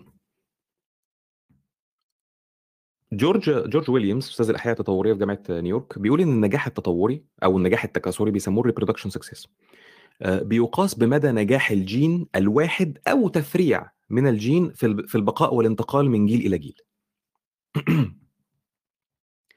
توارث الصفه نفسها او استمرار ظهور الصفه نفسها سواء في الفرد او في المجموعه مش هو المهم، المهم الجين. تقول لي ازاي؟ طب ما هو صفه يعني جين. اه بس ممكن يكون الجين موجود بس مش اكسبريست، احنا اتكلمنا عن ده برضه قبل كده، تمام. النتيجه التي تتبع مباشره من من من نجاح الجين في الاستمرار هو فكره القرابه. هيستمر ازاي؟ يعني قرايب يعني اخوات ويعني عيال تتخلفهم وبتاع قرابه. واسرع واصرف مثال على موضوع القرابه ده قالوا جون بوردون هالدين، قال كالتالي، قال انا ممكن اضحي بحياتي من اجل اخين او ثمانية ولاد عم. انا ممكن اضحي بحياتي علشان اخين او ثمانية ولاد عم. بالمناسبه جون هالدين ده ده مات بعد اكتشاف الدي ان ايه بسنوات قليله جدا يعني، ما كانش الموضوع بقى بالدقه اللي احنا متخيلينها دي يعني، لكن اعتقد ان ساعتها كنا عارفين ان الاخوه بيتشاركوا في نصف الدي ان ايه واولاد العم بيشاركوا بثمن الدي ان ايه، فبالتالي اخين بيساوي ثمانية ولاد عم. توماس فريدمان كاتب الصحفي طبعا السياسي المشهور جدا فشخ قوي يعني، كان عاجبه جدا المثل المصري بتاع انا واخويا على ابن عمي وانا وابن عمي على الغريب يعني. هو ده تقريبا يعني المثل ده هو هو ده قاعده هاملتون اصلا يعني. فالنوع ده من الانتقاء او الاختيار اللي هو اسمه الكين سيلكشن او اختيار الاقارب او اختيار ذوي القربه، تمام. وهنا سؤال مهم ممكن يعني اسيبه لكم انتوا بقى تبقوا تجاوبوا عليه او تفهموا الاجابه من من الكلام. يعني هل النوع ده من الاختيار بيفضل قائم حتى لو كانت العلاقات الشخصيه بين الاقارب فاتره، او حتى يعني اقارب لسبب ما ما عرفوش بعض ولا قابلوا بعض السنين مثلا، هيفضل برضو الموجود الموضوع موجود ولا لا؟ سنه ألف وتسعمية وأربعة وستين ويليام دونالد هاملتون ورونالد فيشر وصلوا الى قاعده رياضيه اسمها قاعده هاملتون. هم سموها قاعده هاملتون عشان هو اصلا يعني هاملتون هو اللي اشتغل فيها اكتر، وفيشر اصلا مات قبلها بسنتين قبل ما يكتشفها يعني. القاعده اتكلمنا عليها اعتقد في حلقه علم علم الاعصاب، اللي هي ار بي اكبر من سي. ار اللي هي نسبه التشارك في الجينات ما بينك وما بين الناس اللي هتضحي علشانهم، بي اللي هي قدره المجموعه دي اللي هتضحي علشانها على التكاثر، تمام، وسي اللي هي التكلفه عليا. فلو التشارك اكتر، التشارك في التكاثر، التشارك ضرب التكاثر اكتر من التكلفه بتاعتي، هضحي يا عم وانا سعيد. ماشي، في الحيوانات يعني قلنا برضو ان ده فسر سلوكيات كتير في من الحيوانات والحشرات زي النحل والنمل والحشرات اللي هي بتعيش في في جماعات وكده. يعني في النمل مثلا احنا عارفين انه ذكور النحل او النمل، يعني ذكور النمل بيطلعوا من بويضات غير ملقحه، يعني البيضه غير الملقحه بتطلع نمله ذكر، اما الاناث فبيطلعوا من بويضات ملقحه. ولذلك الذكور بتوع النمل بيتشاركوا في نصف الجينات، انما الاناث بتاعت النمل بتتشارك في ثلاث ارباع الجينات. اوكي، فتقدر انك انت يعني لو حبينا ان احنا نترجمها ازاي، لو حبينا نترجمها مثلا بلغه مثلا نقول يعني حد بيحب حد مثلا، يعني فنقول مثلا ايه في الحاله دي الفرد بيحب نفسه اكتر ما, ما يعني من حبه للفرد الاخر، تمام، ولكن حبه لمجموعه من الاقارب اكتر من حبه لنفسه، وكل ما بعدت درجه القرابه بيقل الحب وهكذا. يعني فتلاقي مثلا يعني لو حبينا نجيبها بالمثال مثلا، تلاقي مثلا ذكور النمله هتضحي عشان الاناث اوتوماتيكلي، عندها جينات اكتر، يعني مش بس متشابهه، ده زياده كمان، واخده كمان جينات زياده مش موجوده اصلا في الذكر، تمام. ف يعني لو حبينا نترجمها كده، مش عارف اذا كان المثال يعني وصل ولا لا، بس دي الفكره. يعني عندك مثلا الخفافيش اللي هي بتمص الدم دي، خفافيش اللي هي مصاصه الدماء دي، دي بتعيش في جماعات في باكس في اللي في الكهوف زي ما انتم عارفين كده، متشقلبين في الكهف كده يعني. شكل التعاون والعلاقات الاجتماعيه بينهم مدهشه، لدرجه ان هم لما لما بيروحوا يصطادوا او يمصوا مثلا دماء حيوانات وبتاع خيل بقى مش عارف ايه بتاع، ويرجعوا مثلا لو في اخر الليل في بعض مثلا الخفافيش مثلا بعض الوطويط مثلا ما كانوش ناجحين ان ان هم يحصلوا على على غذاء، رجعوا جعانين مثلا، يعني بتلاقي خفافيش تانية من من اللي كلوا وشربوا واتكيفوا دول بيتقيأوا الدم ده، بيتقيأوا دم من اللي هم منصوه قبل كده عشان يتغذى عليه الخفافيش التانية اللي هي جعانه. ده غير الجرومنج بقى، انت عارف الخفافيش بتقعد بقى يتسرح بعضه بعضه يقعدوا يلحسوا بعض.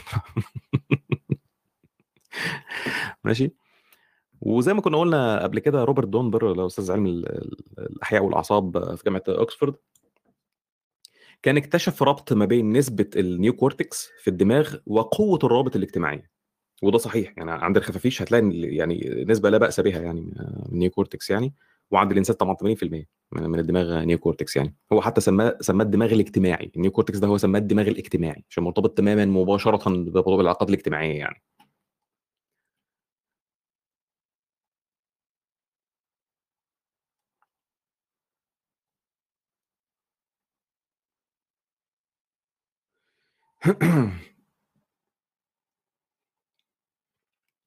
جايب لكم فيلم والله ظريف فيه امثله كتيره جدا على على اثار ما بين الاصناف، بس انت لو دورت يعني هتلاقي نماذج ظريفه يعني، بالذات لو انت مهتم بالقنوات بتاعه الطبيعه والحيوانات والحاجات دي زي يعني.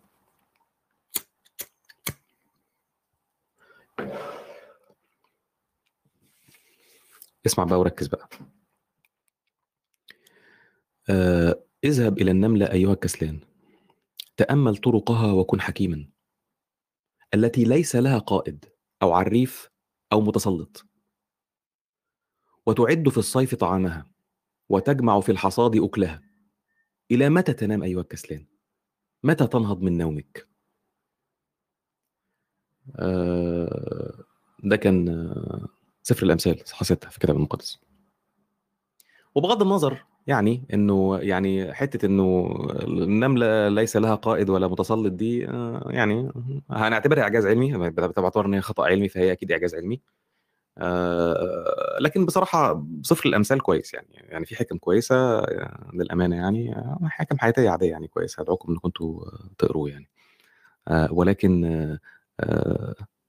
يعني with cautious يعني Uh, with caution قصدي يعني. اوكي ماشي. لما تشوف uh, uh, يعني سلوك النمل والنظام والتعاون والايثار اللي عندهم الحاجات دي يعني uh, السلوك ده ملوش دوافع اخلاقيه، الدافع الوحيد بتاعه هو الايثار. تعال رجعك تاني للنقطه اللي انا جرحتك فيها من شويه.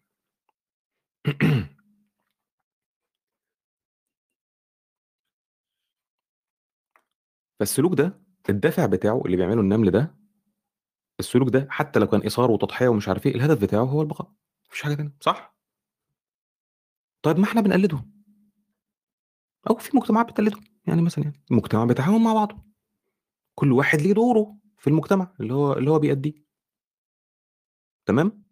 وبعض الأفراد ممكن فعلا يموتوا في الجيش دفاعا عن الوطن وعن المجتمع وعن الأهل والحاجات دي مثلا يعني، عشان الباقي يعيش زي النمل بالظبط.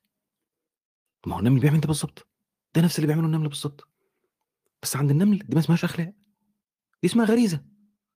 عندنا اسمها اخلاق، عندنا اسمها اخلاق ليه؟ تاني عشان الموضوع بقى شبه اختياري، مع ان السبب او الهدف يعني واحد والنتيجه واحده. الحاجه اللي دفعتك اختياريا انك ترجع للغريزه علشان البقاء بقى اسمها أخلاق. يعني الأخلاق هي عبارة عن غريزة هي هي بس بشرط الاختيار. غريبة شويتين، غريبة شوية أو شويتين ثلاثة، إنك لما تبقى متعاون وإثاري في المجتمع زي مجتمع النمل، دي تبقى فضيلة منك، فضيلة في البشر، مع إنها غريزة في النمل. يلا اخبط لايك وقول سبحان الله وصلي على الحبيب قلبك يطيب. ماشي؟ طيب نرجع بقى لموضوعنا. الحبيب بتاع بيطفي ليه؟ مفيش مفيش بنزين في السجاير. مش عندهم ضمير.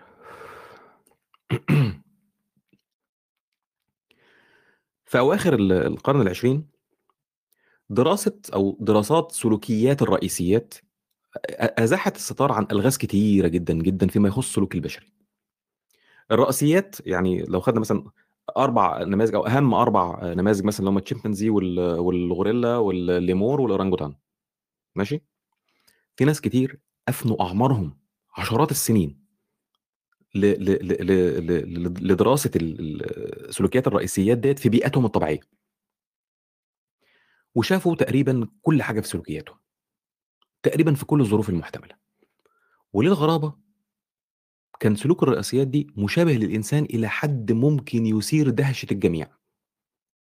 واحدة منهم جين جودل أستاذة الأحياء والاجتماع، عمرها كله أفنته في, في, في دراسة للشمبانزي في تنزانيا، لخصت السلوك كله بعد عشرات السنين، لخصت سلوك الشمبانزي كله في ألترويزم، إثار. الحيوانات دي في العموم بتتشارك الأكل بتاعها بشكل بيقل نسبياً يعني مع درجه القرابه، يعني كل ما كانت الشمبانزي مثلا في المجموعه ابعد شويه في درجه القرابه فما بيشتركش معاك كل الاكل، بيديله حته صغيره مثلا، كل ما كان اقرب منه بيتشارك معاه اكتر. والظريف في الامر ان كل ما كان الاكل اكثر ندره كل ما كان الاهتمام بالمشاركه اكبر. يعني لما الاكل يكون متوفر ما حدش بيشارك حاجه، خلاص ما انت الاكل عندك بقى. لما يكون الاكل نادر بيتشاركوا. الشمبانزي نادر جدا ما بياكل لحمه مثلا يعني، لو ما هوش صياد، اللحمه دي بياكلها بس بالصدفه مثلا اربع خمس ست ايام في السنه كلها مثلا يعني. بس لما واحد منهم بيحصل على لحمه بيتشارك فيها مع المجموعه كلها، مع كل المجموعه اقارب وغير اقارب، اللي هي اصلا بتبقى قليله في الطبيعي يعني.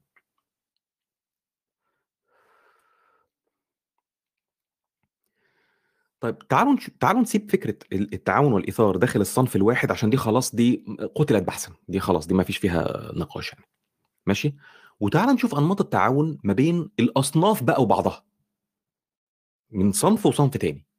مش هقول لك ما بين البشر، البشر كلهم صنف واحد تمام، لا صنف وصنف تاني بقى خالص. يعني روبرت ترايفرز عالم الحياة التطوري اللي اتكلمنا عنه كتير يعني قبل كده يعني في جامعة كاليفورنيا، ترايفرز كمل على شغل هاملتون وموافق جدا على قاعدة هاملتون، لكن كمان ليه رأي تاني آآ آآ ان ان حتى الإيثار والتعاون ليس بين الأباعد فقط بل أيضا بين الأصناف. الإيثار ده اللي هو ما بين الأصناف برضه ليه فوائد تطورية. هو كتب الكلام ده في ورقة بحثية سنة ألف وتسعمية وواحد وسبعين، وركز بقى معايا بقى.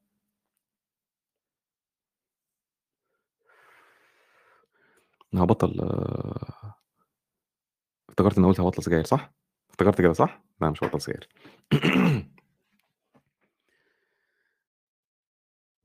كتب الكلام ده في ورقة بحثية سنة ألف وتسعمية وواحد وسبعين اسمها التعاون التبادلي The Evolution of Reciprocal Altruism. الورقة دي أكتر ورقة بحثية في التطور اتعمل لها سايتيشن اه وتم تداولها سايتيشن يعني اقتباسات، واتعملت مراجع لأبحاث تانية وحاجات زي كده. أشهر ورقة علمية في التطور The Evolution of Reciprocal Altruism سنة ألف وتسعمية وواحد وسبعين. ممكن العادة هتلاقيها في المصادر.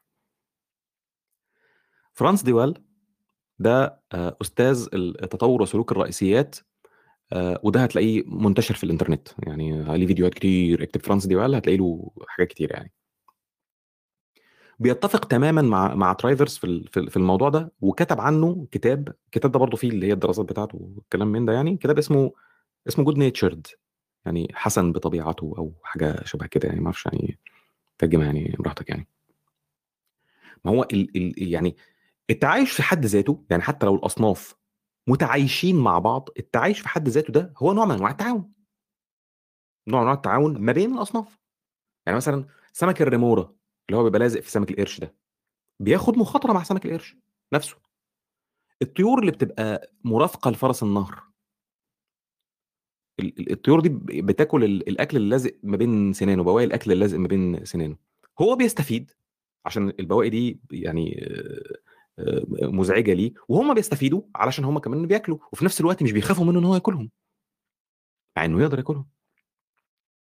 في سمك اسمه كلينر فيش، السمك ده سمك صغير بينظف خياشيم السمك الاكبر. بيبقى فيه كده شويه بقى بلانكتونز بقى ومش عارف ايه وبتاع، وشويه كده اورجانيزمز عجيبه كده بتعيش في في الخياشيم، فطريات وكلام فاضي من ده وبتاع. فهو بيقعد ايه ينظف لها الخياشيم بتاعتها، اسمه كلينر فيش. تمام، ده وين وين سيتويشن.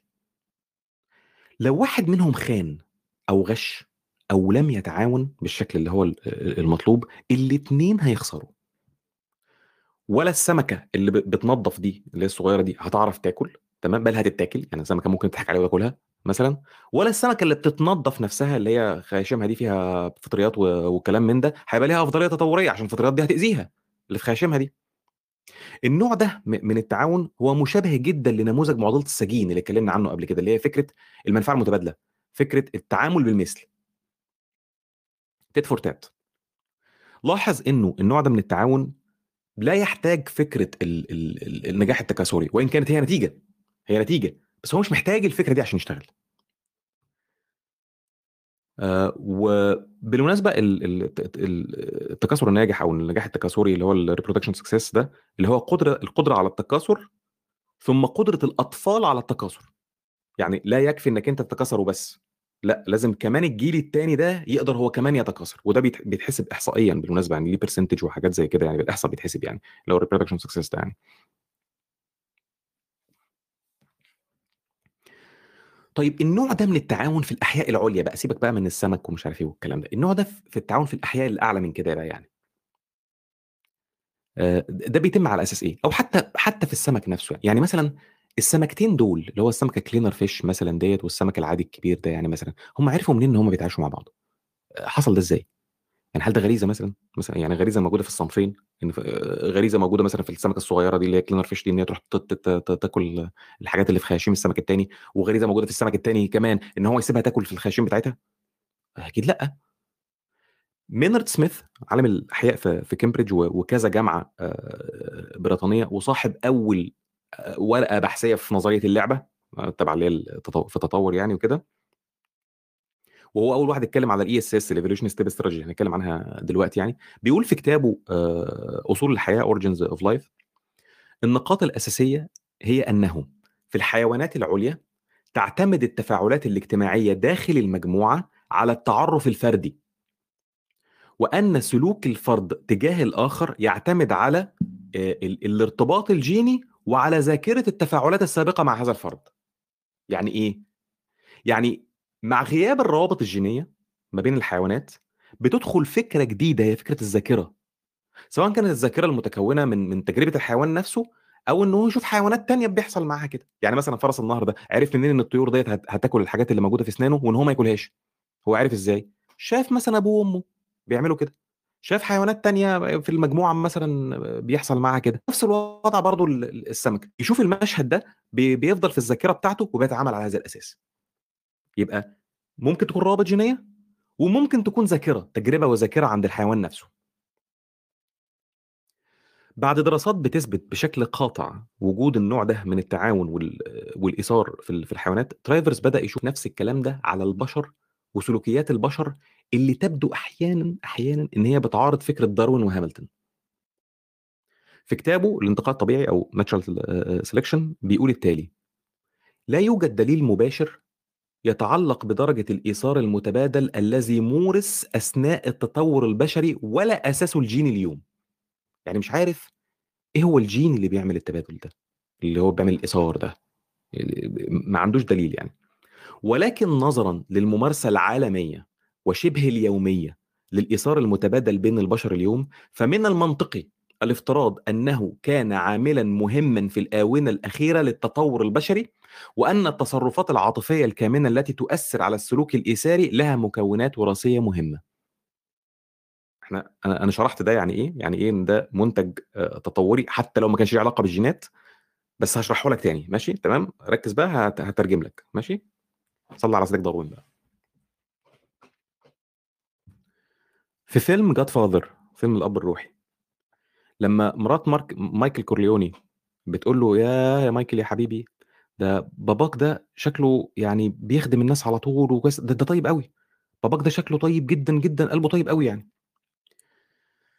آه قال لها اه هو هو هو فعلا الأمر يبدو كذلك، يبدو ان هو قلبه طيب، لكن تعرفي يا حبيبتي المستكشفين بتوع القطب الشمالي وهم ماشيين في رحلاتهم في رحلاتهم الاستكشافيه بتاعه بتاعه القطب الشمالي دي، دايما بيسيبوا اكل مستخبي كده في في مناطق متفرقه في الطريق بتاعهم. يعني كل كده شويه كده هحطوا شويه اكل كده مستخبي، شويه كده هحطوا اكل شويه مستخبي. عارفه ليه؟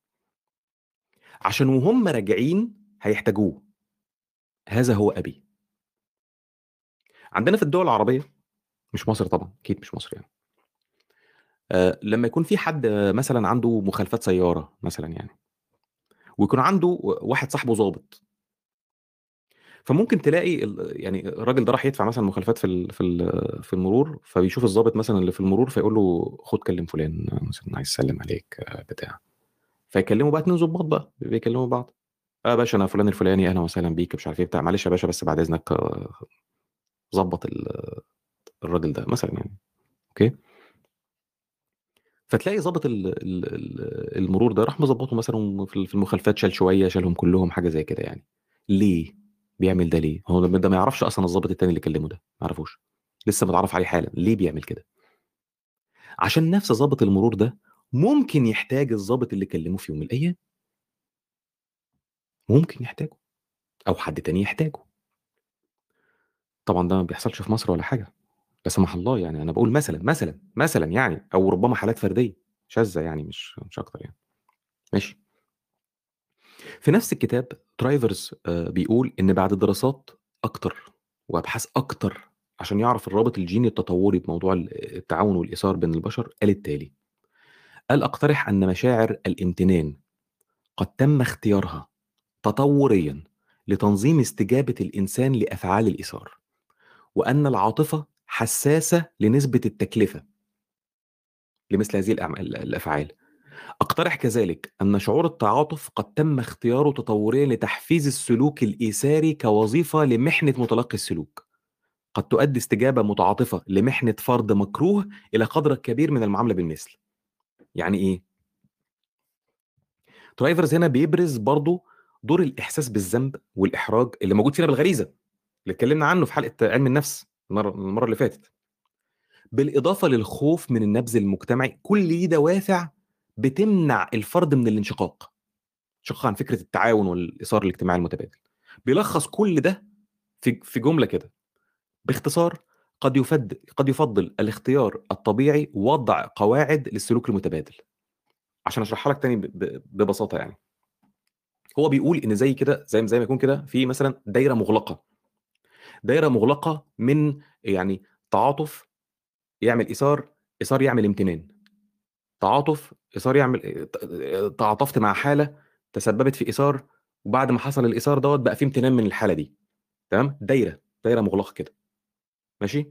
ربما ما يكونش فيه جين للايثار، الايثار ده شخصيا ربما ملوش جين، بس التعاطف والامتنان ليهم جينات، كويس كده، ووقع ما بينهم في النص الايثار. وبعد كده الخوف، الخروج من الدايره دي، دايره تعاطف ايثار امتنان تعاطف ايثار امتنان تعاطف ايثار امتنان، الخروج من الدايره دي بيتسبب في نبذ، احراج، احساس بالذنب. والنبذ، الخوف من النبذ، الخوف من الاحراج اللي هو الشيم، الخوف من الجلد، ال ال ال الاحساس بالذنب، الحاجات دي ليها جينات. فاكرين شيم جلد برايد اللي عند الطفل ابو اربع سنين وخمس سنين؟ شيم جلد برايد ده ايه؟ غريزه، جينات. يبقى ال ال الايثار ده حتى لو ملوش جينات، الى انه واقع في دايره من المؤثرات الجينيه، هو حجر الزاويه بتاع دايره الجينات دي، تعاطف ايثار امتنان تعاطف ايثار امتنان، واي انشقاق عنها برضو محفوف جينيا، ليه عقوبه جينيه، شيم، جلد، الخوف من النبذ المجتمعي، وهكذا. ده راي ترايفرز.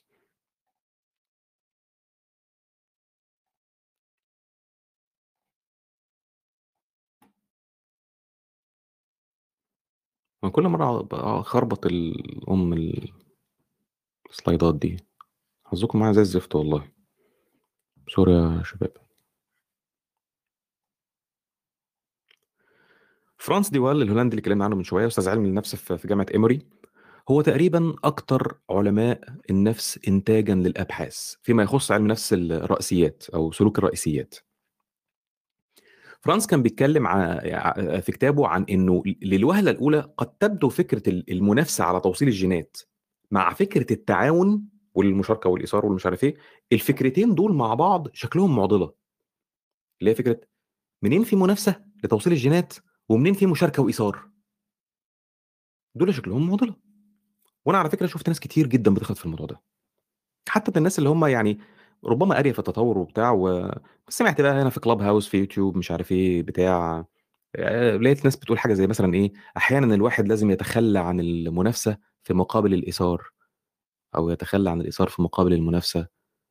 فهنا يعني ممكن تكون بسبب رؤيه ضبابيه او قله اطلاع او حاجه زي كده، وده عادي مش مشكله يعني، لان هو فعلا للوهله الاولى تحس ان هي فعلا الاثنين بيعارضوا بعض، منين بنتنافس مع بعض عشان نوصل الجينات، ومنين في ايثار ما بيننا.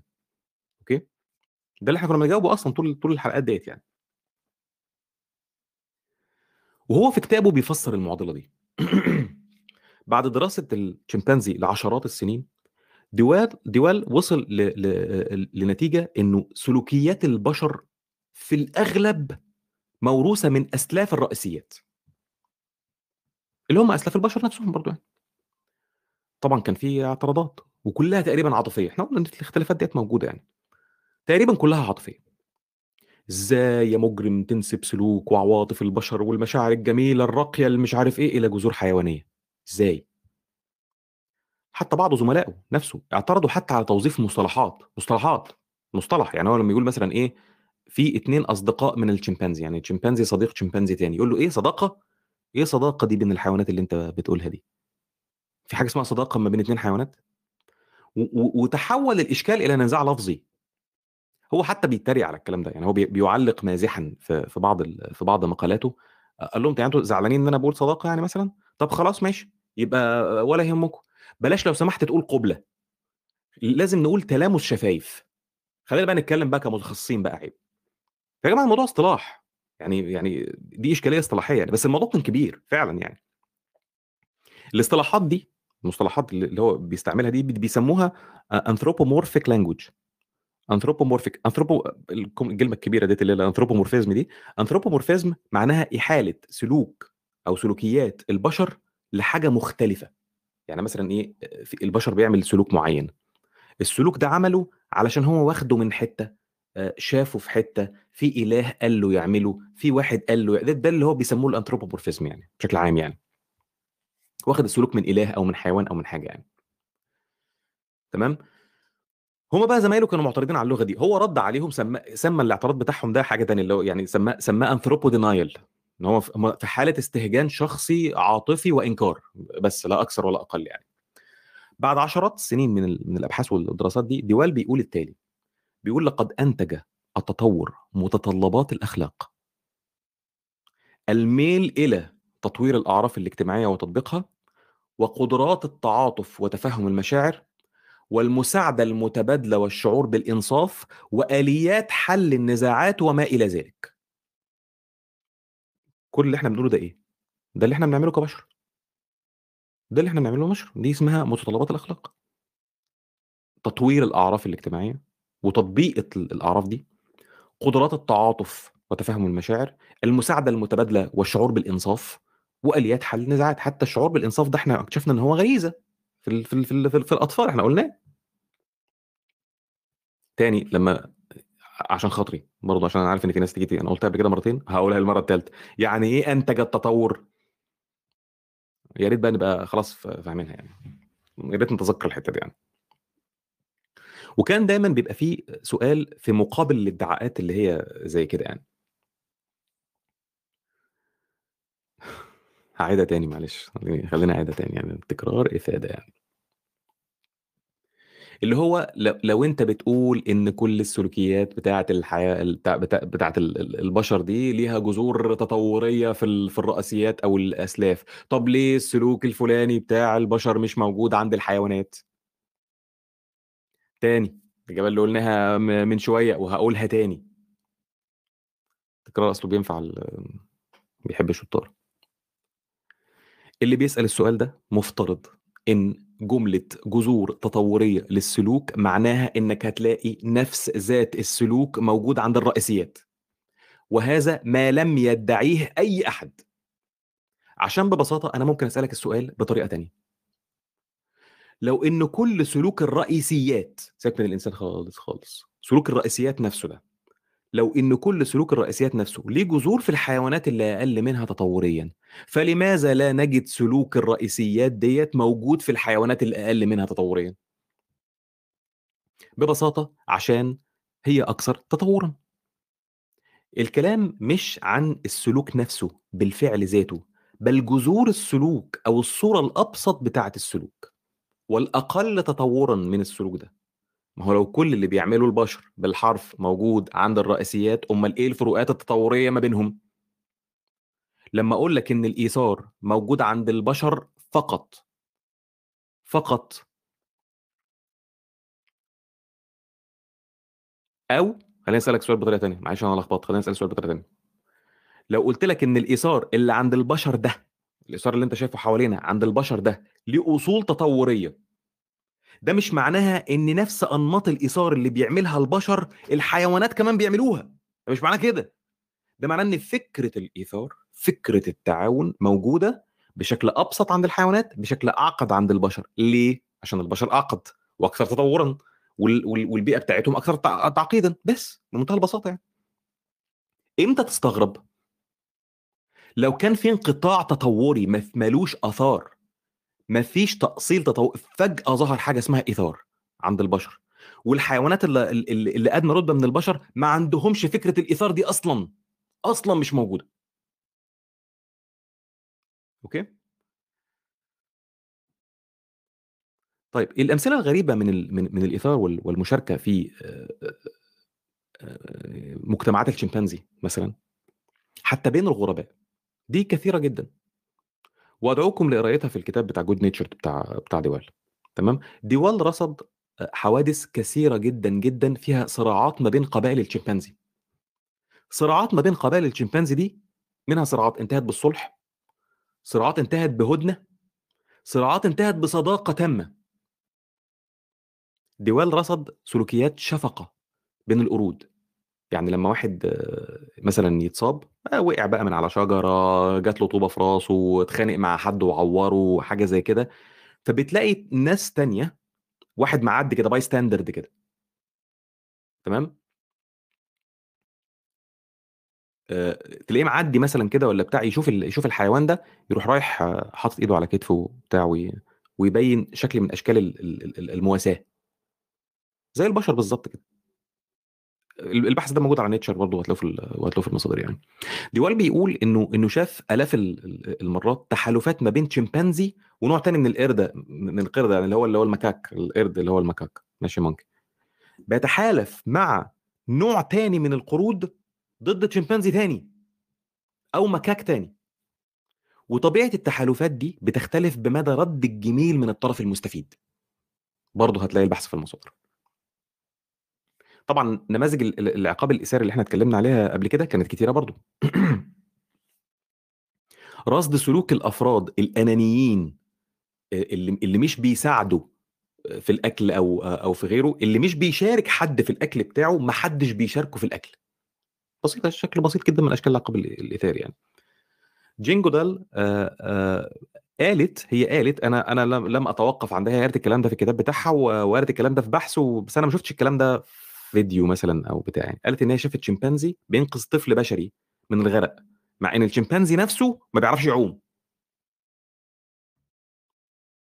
لا يعني لم اتحقق من من المصادر، ربما يطلع صح ربما يطلع غلط، انا مش عارف. يعني انا يعني احنا انا بنقل عن جين جودال، آه، ولا نصدقها ولا نكذبها.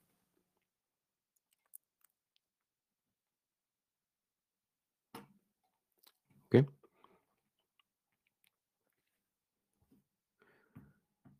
طيب نيجي بقى عند اخر حته او اخر خناقه، اللي هي موضوع انتقاء المجموعات.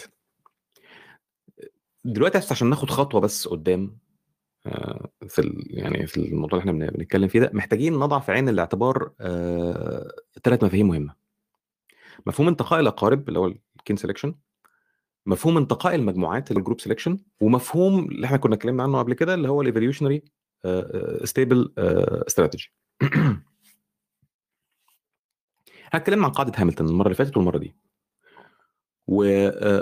والقاعده قاعده مهمه جدا جدا في تفسير الاثار التبادلي، تمام، المعارض تماما لفكره الانانيه. لكن كان في شويه ظواهر ما زالت قاعده هاملتون مش بتفسرها.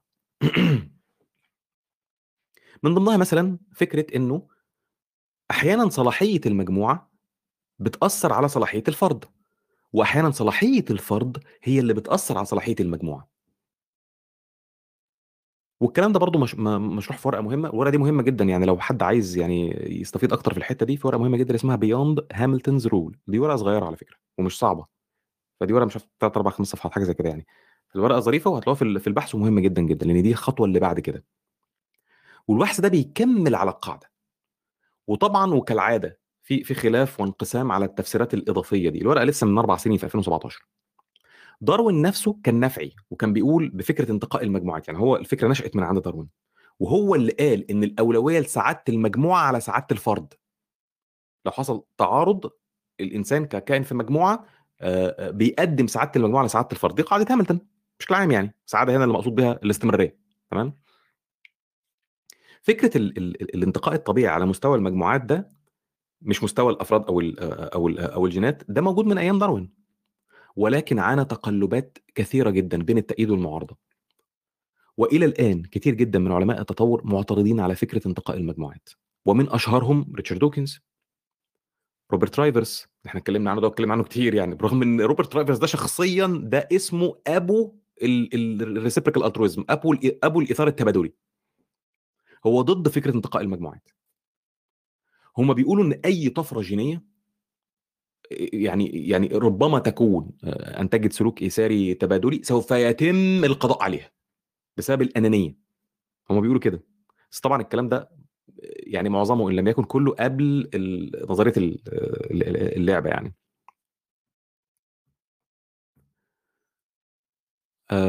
في حين ان مؤيدي فكره انتقاء المجموعات هم مش بيقولوا كده اصلا. هم مش بيقولوا ان ال ان ان, إن الايثار ظهر كطفره جينيه بالضروره، مش شرط يكون ظهر بطفره جينيه.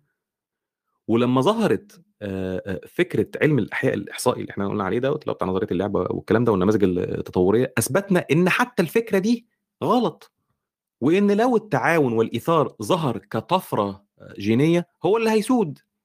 والورقه احنا كنا اتكلمنا عليها.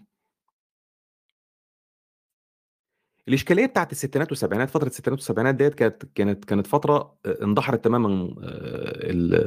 الموضوع انتقاء المجموعه، موضوع الجروب سيلكشن ده اتدمر تماما في في الستينات والسبعينات، ورجع تاني الى الحياه لما ظهر موضوع اللي هي النماذج التطوريه ديت.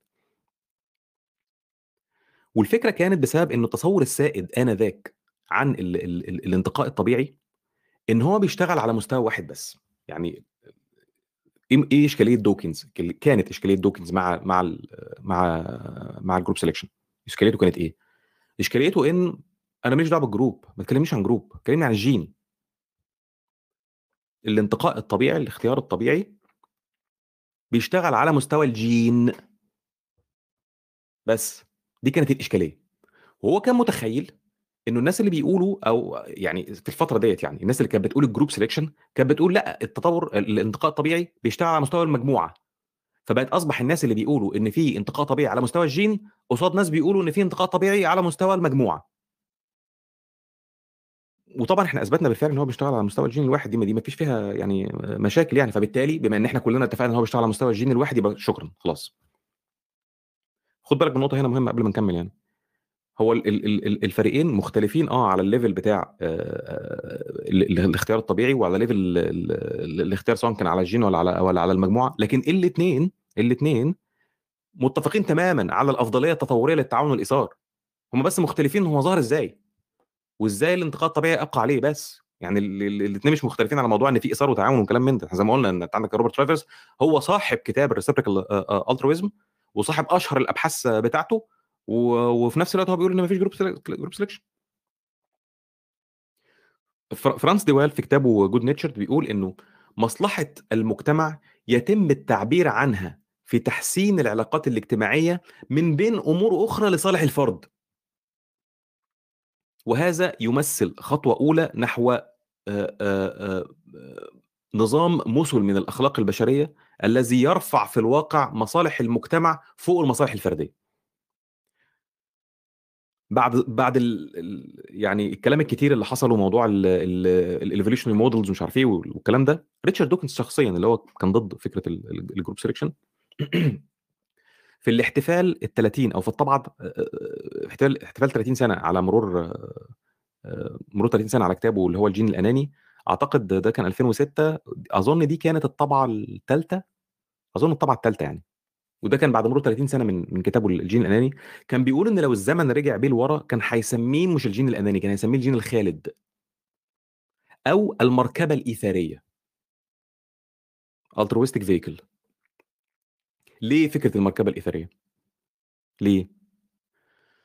هو قال ان في الواقع يبدو ان ان الانتقاء الطبيعي مش بيشتغل على مستوى الجين بس. احنا كانت خناقتنا ان هو ايه، بيشتغل جين او بيشتغل مجموعه بس، صح؟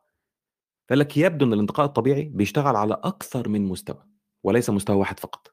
هو لو هو مستوى واحد واحنا متخانقين مع بعض فالخلاف ده وارد طبيعي يعني، لكن لو اكتر من مستوى يبقى ممكن نكون احنا الاثنين صح، ان في انتقاء طبيعي على مستوى الجين وانتقاء طبيعي على مستوى المجموعه برضه، الاثنين موجودين. وده اللي بيقوله بتوع الانتقاء الجماعي او الانتقاء المجموعه. ففي الاحتفال ده او يعني في الكتاب ده هتلاقي حتى الطبعه الثالثه مختلفه، والطبعه الرابعه طبعا مختلفه يعني. بيقولوا ان ربما في معايير تانية خاصه بانتقاء الحاويات الجينيه اللي هي الجسم او العضو يعني الحي، تمام؟ يعني ايه؟ يعني اه اي نعم الانتقاء الطبيعي بيشتغل على مستوى الجين اه، لكن هو برضه لازم يكون فيه ليفل بيشتغل فيه على مستوى الجسم نفسه، جسم الشخص نفسه. ليه؟ ما انت لو انت سائق عربيه، لو انت سائق سياره مثلا، يعني اكيد انت اهم من السياره مية مره، لكن كمان علشان تحافظ على حياتك انت برضه مضطر انك انت تهتم بالحاويه نفسها، مضطر تهتم بالعربيه نفسها. مستحيل تهتم بنفسك بمعزل عن اهتمامك بالسياره اللي انت فيها. نفس الوضع برضو مستويات العمل بتاعة الانتقاء الطبيعي. جين، جسم، مجموعة. وموضوع أعقد من كده، أنا بختصره اختزال مخل يعني. الاقتراحات كانت كتيرة لمحاولة التوفيق ما بين ما بين الاثنين زي ما قلنا. يعني مثال على ذلك اللي احنا لسه قايلينه دلوقتي، ان في نماذج كتيرة للانتقاء الطبيعي داخل نفس الصنف، انتقاء فردي وجماعي ومش عارف ايه وحاجات زي كده. واحدة من ال من, ال من الاقتراحات لمحاولة برضو التوفيق هي انه الانتقاء الجماعي الهدف منه الوصول للانتقاء الفردي، وده اللي بيحصل في نظرية اللعبة مثلا. اديك مثال مثلا اديك مثال في نوع من النمل آه اسمه آه ميجابونيرا اناليس، تمام؟ ده ده بياكل اللي هو النمل الابيض، بياكل الترمايتس. يعني النمل ده اللي هو الميجابونيرا ده بياكل الترمايتس، بياكل النمل الابيض. لما يكون في مثلا غزوه مباركه مثلا من من النمل دوت على على قريه من من النمل الابيض او حاجه زي كده، يحصل مثلا ان في نمله منه تتصاب تتصاب بقى تقطع رجلها بتاع حاجه حاجه زي كده، يعني تتاكل رجلها وحاجه زي كده. يعني ايه اللي بيحصل؟ ايه اللي بيعمله بقى الجيش؟ بيعمل ايه؟ بتلاقي ناس من الجيش بيسحبوا النمله المصابه دي الى مملكه النمل تاني، تفضل هناك تاكل شويه، تهدى، تريح، تاخد لها مثلا بنادول بتاع حاجه زي كده، وترجع تاني تكمل حرب الى ان ياتي نصر الله. في النموذج ده هتلاقي النوعين من الايثار او النوعين من الانتقاء الفردي والجماعي. لكن امتى بقى ده بيحصل؟ امتى ده بيحصل؟ ايه بقى الديناميكيات بتاعت الاثنين، متغيرات الاثنين ايه؟ دي اللي ممكن يبقى فيها خلاف. ده ما عندناش، مش متوفر عندنا كل المتغيرات بتاعته. احنا شفنا النموذجين يبقى عارفين ان هم موجودين، ما عنديش كل المتغيرات اللي تخليني اقدر ان انا ابني قانون رياضي عليه، اقول امتى يبقى فيه انتقاء جماعي وامتى يبقى فيه انتقاء جيني يعني. لكن مفيش خلاف ان النوعين موجودين، وبرضه مفيش خلاف ان التعاون والايثار موجودين، سواء اللي بيقول كده او اللي بيقول كده.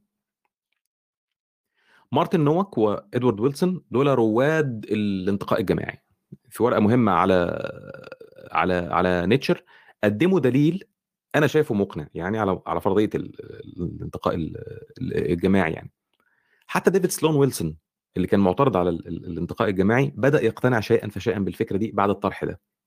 بالمناسبه انا انا في حلقه فاتت، اعتقد في حلقه الفلسفه، قلت انه ان ان, إن ادوارد ويلسون معترض على الانتقاء الجماعي. هم في اتنين ويلسون في في الموضوع، في ادوارد ويلسون ادوارد ويلسون ده ده صاحب الفكره اصلا، تمام؟ وفي واحد تاني اسمه ديفيد سلون ويلسون، ماشي؟ فادوارد ويلسون اصلا طبعا هو من رواد نظريه الانتقاء الجماعي، وديفيد سلون ويلسون كان رافض، فويلسون رافض وويلسون موافق. اوكي، عشان كده ده بس اللخبطه اللي حصلت، فعذرا لذلك يعني. اعتقد ان انا صححتها برضو في تعليق من التعليقات يعني. ديفيد سلون ويلسون اللي هو كان المعترض ده، تمام؟ صاحب ده صاحب على فكره كتاب كتب مشهوره جدا، صاحب كتاب داروينز كاتيدرال، كاتدرائيه داروين، وصاحب كتاب ايفوليوشن فور ايفري وان اللي هو مرسوم عليه، هتلاقي مرسوم عليه داروين على جسم قرد، ثلاثه داروين كده على جسم قرد، ايفوليوشن فور ايفري وان، مشهور جدا يعني، كتاب شعبي جدا يعني. وفي كتاب اللي هو داز الترويزم اكزيست. كتاب داز الترويزم اكزيست ده ده مهم جدا، وعلى فكره كتاب صغير انت ممكن تخلصه في يوم او يومين لو انت لو انت متفرغ يعني. المهم يعني الكتاب ده بيبدا فيه بجمله صادمه، بيقول آه الايثار لا يكترث بالتكلفه على صاحب الفعل. يعني الفرد اللي بيعمل الايثار ده بيعمل الايثار ده بغض النظر عن التكلفه. طبعا ده صادم للناس، ما هو ده ضد فكره الانتقاء الجماعي، ده ضد الكين سيلكشن، ضد هاملتون رول، تمام؟ لكن هو قال انه انا بقصد حاجه تانية بالنوع ده من الايثار، انا بقصد الايثار يعني بمعنى الاهتمام بمساعده الاخرين، اللي هو فكره الايثار النفسي، تمام؟ انك انت تختار تمارس الايثار ده مع مين. كلين سايكولوجيكال الترويزم، وقلنا السايكولوجيكال الترويزم ده ده مضر، اللي هو بيندرج تحتيه فكره ال ال اي شكل من اشكال الانتماءات الايديولوجيه، اي حاجه بقى شيوعيه بقى، دين، مش عارف ايه، اي شيء من هذا من هذا القبيل، لان ده ده يعني ضد فكره التطور اصلا، ضد فكره الطبيعه اصلا، تمام؟ انت انت بتختار تبقى يعني تعمل ايثار مع مين، ليه؟ لا فيها جينات ولا فيها بتاع ولا اي حاجه خالص، ده معناه ان في حاجه نفسيا عندك فيها مشكله يعني ببساطه يعني. فانك تختار تمارس الايثار ده تجاه مين مع امتناع اي شكل من اشكال الدوافع النفسيه والشخصيه. ف...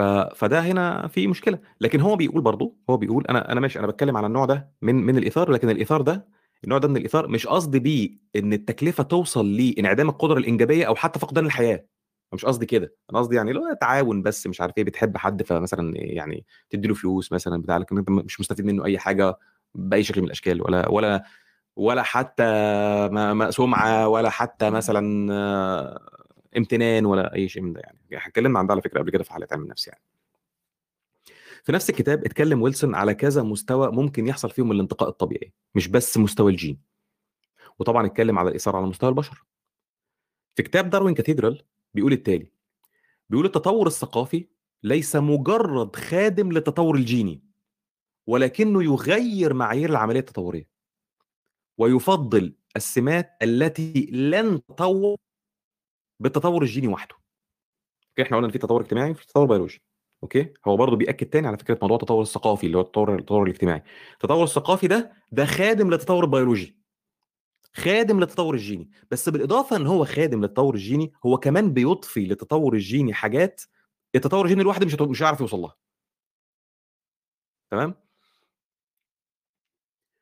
مايكل شيرمر بينقل برضه عن إرنست ماير. إرنست ماير ده ده ده كان أستاذ تطور في هارفارد، وده يعتبر داروين القرن العشرين، تمام، من القرن اللي فات يعني.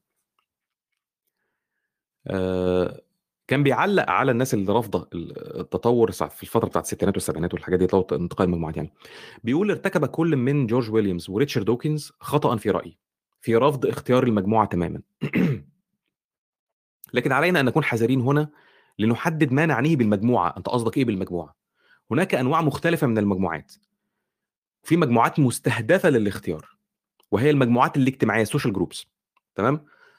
وكانت مجموعات البشر من الصيادين والجامعين تتنافس باستمرار مع مجموعات اسلاف انسان اخرى، كان البعض متفوقا وناجحا والبعض لم يكن كذلك. اصبح من الواضح أن المجموعات التي كان لديها أفراد متعاونين وإيثاريين كانت أكثر نجاحاً من تلك التي مزقها الصراع الداخلي والأنانية. يعني بيقول له إيه؟ بيقول له أنت أنت إزاي بتقول إن مفيش انتقاء مجموعات؟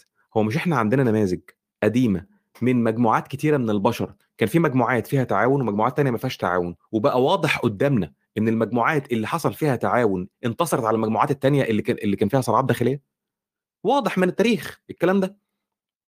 طيب يبقى يبقى ازاي بتقولي ان مفيش انتقاء في المجموعات؟ اهو ادي مجموعه استمرت وبقت ومجموعه تانية فنت، تمام. ده ده كلام ماير يعني.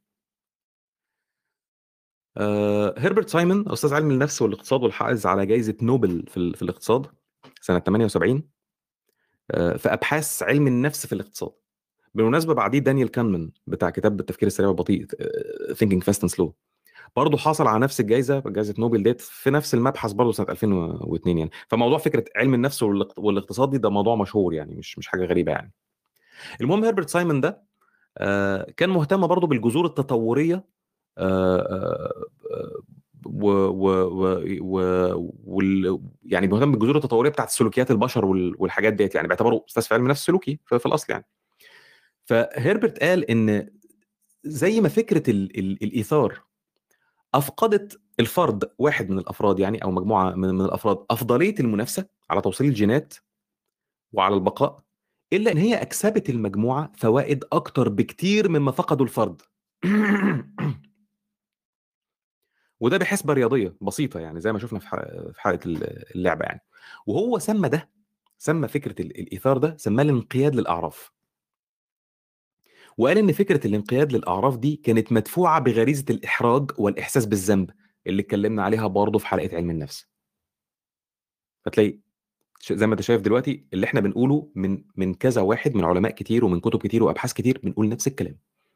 الانقياد للاعراف اللي هي فكره الايثار واقعه ما بين غريزتين، غريزه التعاطف الامتنان، وخوفا من ال ال ال ال ال الاحراج الاحساس بالذنب والمش عارف ايه الشيم والجلد والحاجات دي. ماشي. وطبعا السمعه يعني اكيد يعني. فهو هنا بيقول لك يعني ايه، تخيل ان مفيش اثار، افترض ان يا سيدي مفيش اثار، مفيش اثار معناها مفيش انقياد للاعراف، يعني مش مش هيبقى فيه التزام بالاعراف داخل المجموعه، يبقى مفيش تعاون ما بين افراد المجموعه. عندئذ وفي اوقات الصراع ما بين مجموعات هيحصل انه المجموعه دي اللي مفيش تعاون ما بين افرادها هتخسر وهيفنى اعضائها، او هتقل على الاقل نسبه النجاح التكاثري بتاعهم، فبالتالي كلهم هيفنوا في وقت من الاوقات، كل الافراد الانانيين دي هيفنوا. وبما اننا بنقول ان السلوك ده اصله جيني بالضروره من اول الحشرات زي النمل اللي هو التعاون ده يعني، تمام، اصله جيني بالضروره زي النمل ومش عارف ايه والكلام ده، يبقى التطور هيتعامل مع الطفره الجينيه دي تعاملها مع بقيه الطفرات الجينيه المتعلقه بالصفات. احنا قلنا الكلام ده قبل كده، شرحنا الكلام ده قبل كده، ماشي. اخر حاجه هختم بيها اللي هي مفهوم الاي اس اس او مفهوم الايفوليوشنري ستيبل استراتيجي. الايفوليوشنري ستيبل استراتيجي يعني الاستراتيجيه المستقره تطورين. يعني ايه الاستراتيجيه دي؟ معناها طريقه تعامل. اوكي، الاستراتيجيه المستقره تطوريا هي الاستراتيجيه التي لو تبنتها مجموعه ما لن تتمكن استراتيجيه اخرى من اختراقها. يعني ايه؟ يعني لو مجموعه ما تبنت استراتيجيه معينه، ماشي، آه اللي هيحصل انه الاستراتيجيه دي لو هي الاي اس اس اللي هيحصل ان هيكون ليها افضليه تطوريه تدعم بقاء المجموعه دي.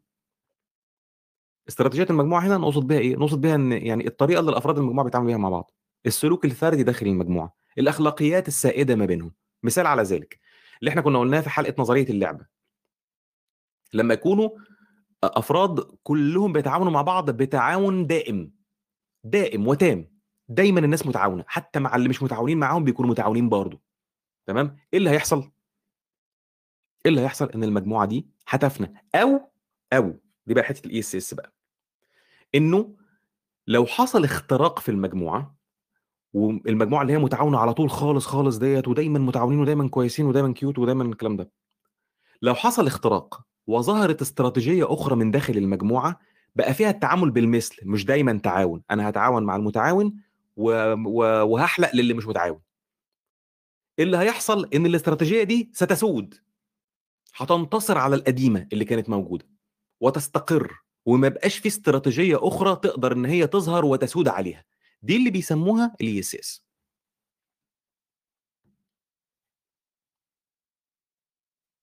تمام، فده مثال يعني ايه الاستراتيجيه، يعني ال ال ال الطريقه اللي بيتعاملوا بيها مع بعض، السلوكيات، الاخلاق اللي بيتعاملوا بيها مع بعض، اللي تسببت في البقاء بتاعهم، اللي خلاهم بقى ليهم افضليه، اللي كل ما تظهر استراتيجيه اخرى كل ما يطلع ناس مت...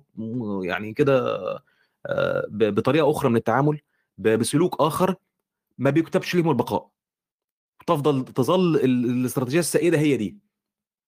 فدي بيسموها الاي اس اس، ماشي. ديك مثال تاني عليها. عندي مجموعات كتيرة من البشر، مجتمعات مختلفة، مدن مختلفة، دول مختلفة، كل مجموعة منهم عندهم استراتيجية أو سلوكيات أو أخلاقيات في التعاون بينهم من بعض. من منهم إحصائيا سيكتب له البقاء والاستمرار؟ في الأبحاث اللي ذكرناها في نظرية اللعبة، المجموعة اللي هتتبنى استراتيجية المعاملة بالمثل تيت فور تات هي اللي هيكتب ليها البقاء، تمام، او السياده، يعني ممكن الباقيين يفضلوا موجودين بس قليلين، يعني تمام، الريبرودكشن سكسس بتاعهم هيبقى قليل مثلا، يعني تمام. طيب هل ممكن المجموعه دي تتبنى استراتيجيه اخرى غير التعامل بالمثل وتستمر برضه وتسود؟ لو اه ممكن، يبقى يبقى اللي فاتت دي ما كانتش هي الاي اس اس، الجديده هي الاي اس اس. لو لا مش ممكن، هي دي احسن استراتيجيه تخلينا نفضل عايشين ونستمر ونبقى ونسود، يبقى هي دي الاي اس اس. اوكي، لو تفتكر مثلا في لعبه الصقور ولمؤاخذه الحمائم، كنا قلنا انه في في مجتمع مختلط بالمنظر ده، يعني شويه صقور وشويه شويه حمائم، في نسبه صحيه ما بين اعداد الصقور واعداد الحمائم، تمام، عشان نحافظ على التوازن ما بينهم. اوكي، قلنا قلنا الكلام ده ان هم ما يفنوش. لو انتوا بتحبوا القنوات بتاعت اللي هي الحيوانات، اللي هي ناشونال جيوغرافيك مش عارف ايه بتاع انيمال بلانيت والحاجات دي، ضروري هيكون عدى عليك في فيلم من الافلام او في حاجه من الحاجات اللي انت اللي انت شفتها ان في بعض الطيور وبعض الحيوانات تمام آه لما بي مثلا طير طير مثلا تلاقيه لما بي لما بي بيبيض مثلا بيقوم هو عمدا عمدا يكسر بيضه او اتنين من البيض بتاعه. في حيوانات لما بتولد مثلا ستة سبعة ثمانية تسعة مثلا حاجه زي كده مثلا بتقتل عمدا، تقتل حيوان او اتنين او تتجاهله، ما ما ترضعوش، ترميه ما ترضعوش. ده بيحصل يعني، نماذج كتيره. خش دور بقى على يوتيوب هتلاقي نماذج كتيره جدا. يعني ليه بيعملوا كده؟ ليه بيقتلوا الاطفال الزياده اللي هم عارفين انهم مش هيقدروا ياكلوه؟ بيقتلوا اولادهم خشيه املاق عشان يفضلوا محافظين على النسبه الصحيه دي اللي تضمن لهم الاستقرار. ما هو لما يطلع طفل جديد ده هيبوظ البالانس، ده هياخد من الشير بتاع الكل بتاع المجموعه كلها، فالكل هيتضرر. تمام؟ طيب كفايه كده عشان عشان تعبت. خلينا نديك الخلاصه بقى من من, من الاخر بتاع المنصب العظيم عشان نخلص من الحلقه المنيه المطوله دي. انا كنت ناوي اقول خلاصه طويله شويه واجيب من الاول كده، اخد احنا قلنا كذا وقلنا كذا وقلنا كذا وقلنا كذا وقلنا كذا، بس ده مش مهم، تقدر ترجع ليها وت... وتسمعها من اول وجديد. انا عايز اختصر كل اللي احنا قلناه كل اللي احنا قلناه بجمله ل... ل... لفرانس دي وال كتبها في كتاب اسمه الرئيسيات والفلاسفه، primates and philosophers. اوكي، لخص كل اللي احنا قلناه في الهري اللي احنا هريناه. احنا خلاص احنا قلنا بلاش هري يعني، سيادة الرئيس بلاش هري، فاحنا مش هنهري بقى. فلخص كل الكلام ده في جمله واحده بس، قال لك يمتلك الانتقاء الطبيعي القدره على انتاج مجموعه لا تصدق من الكائنات الحيه، من الكائنات الاكثر اجتماعيه وتنافسيه الى الالطف والاكثر رقه. قد لا تكون العمليه نفسها قد حددت قواعدنا وقيمنا الاخلاقيه، لكنها زودتنا بالتركيب النفسي والميول والقدرات لتوصيل بوصلة لخيارات الحياة تأخذ مصالح المجتمع بأكمله في الاعتبار، وهذا هو جوهر الأخلاق البشرية. ده خلاصة كل الهري اللي من ساعتين ونص دول. أوكي، أه هكتفي لغاية كده. أه أسف على الإطالة وشكرا على على وقتكم. الحلقه الجايه هتكون اخر حلقه، مش هتبقى اخر حلقه في السلسله بس هتبقى اخر حلقه هنتكلم فيها عن موضوع جديد اللي هو هنتكلم على الانثروبولوجي، وده موضوع مهم. اتمنى انكم تكونوا تبقوا تبقوا برضو حاضرين. يمكن بعد الحلقه الجايه دي اعمل كده حاجه تلخيص كده وردود على على تعليقات على حلقات سابقه او مساءلات او اطروحات مختلفه يعني من كذا حد. اتمنى ان يكون الكلام مفيد على الاقل بالنسبه لجزء منكم، واتمنى لكم امسيه سعيده، وراكم في الحلقه السابعه بتاعه الانثروبولوجي بتاعه الاخلاق ما بين العلم والدين. شكرا لحضراتكم وتصبحوا على الف خير.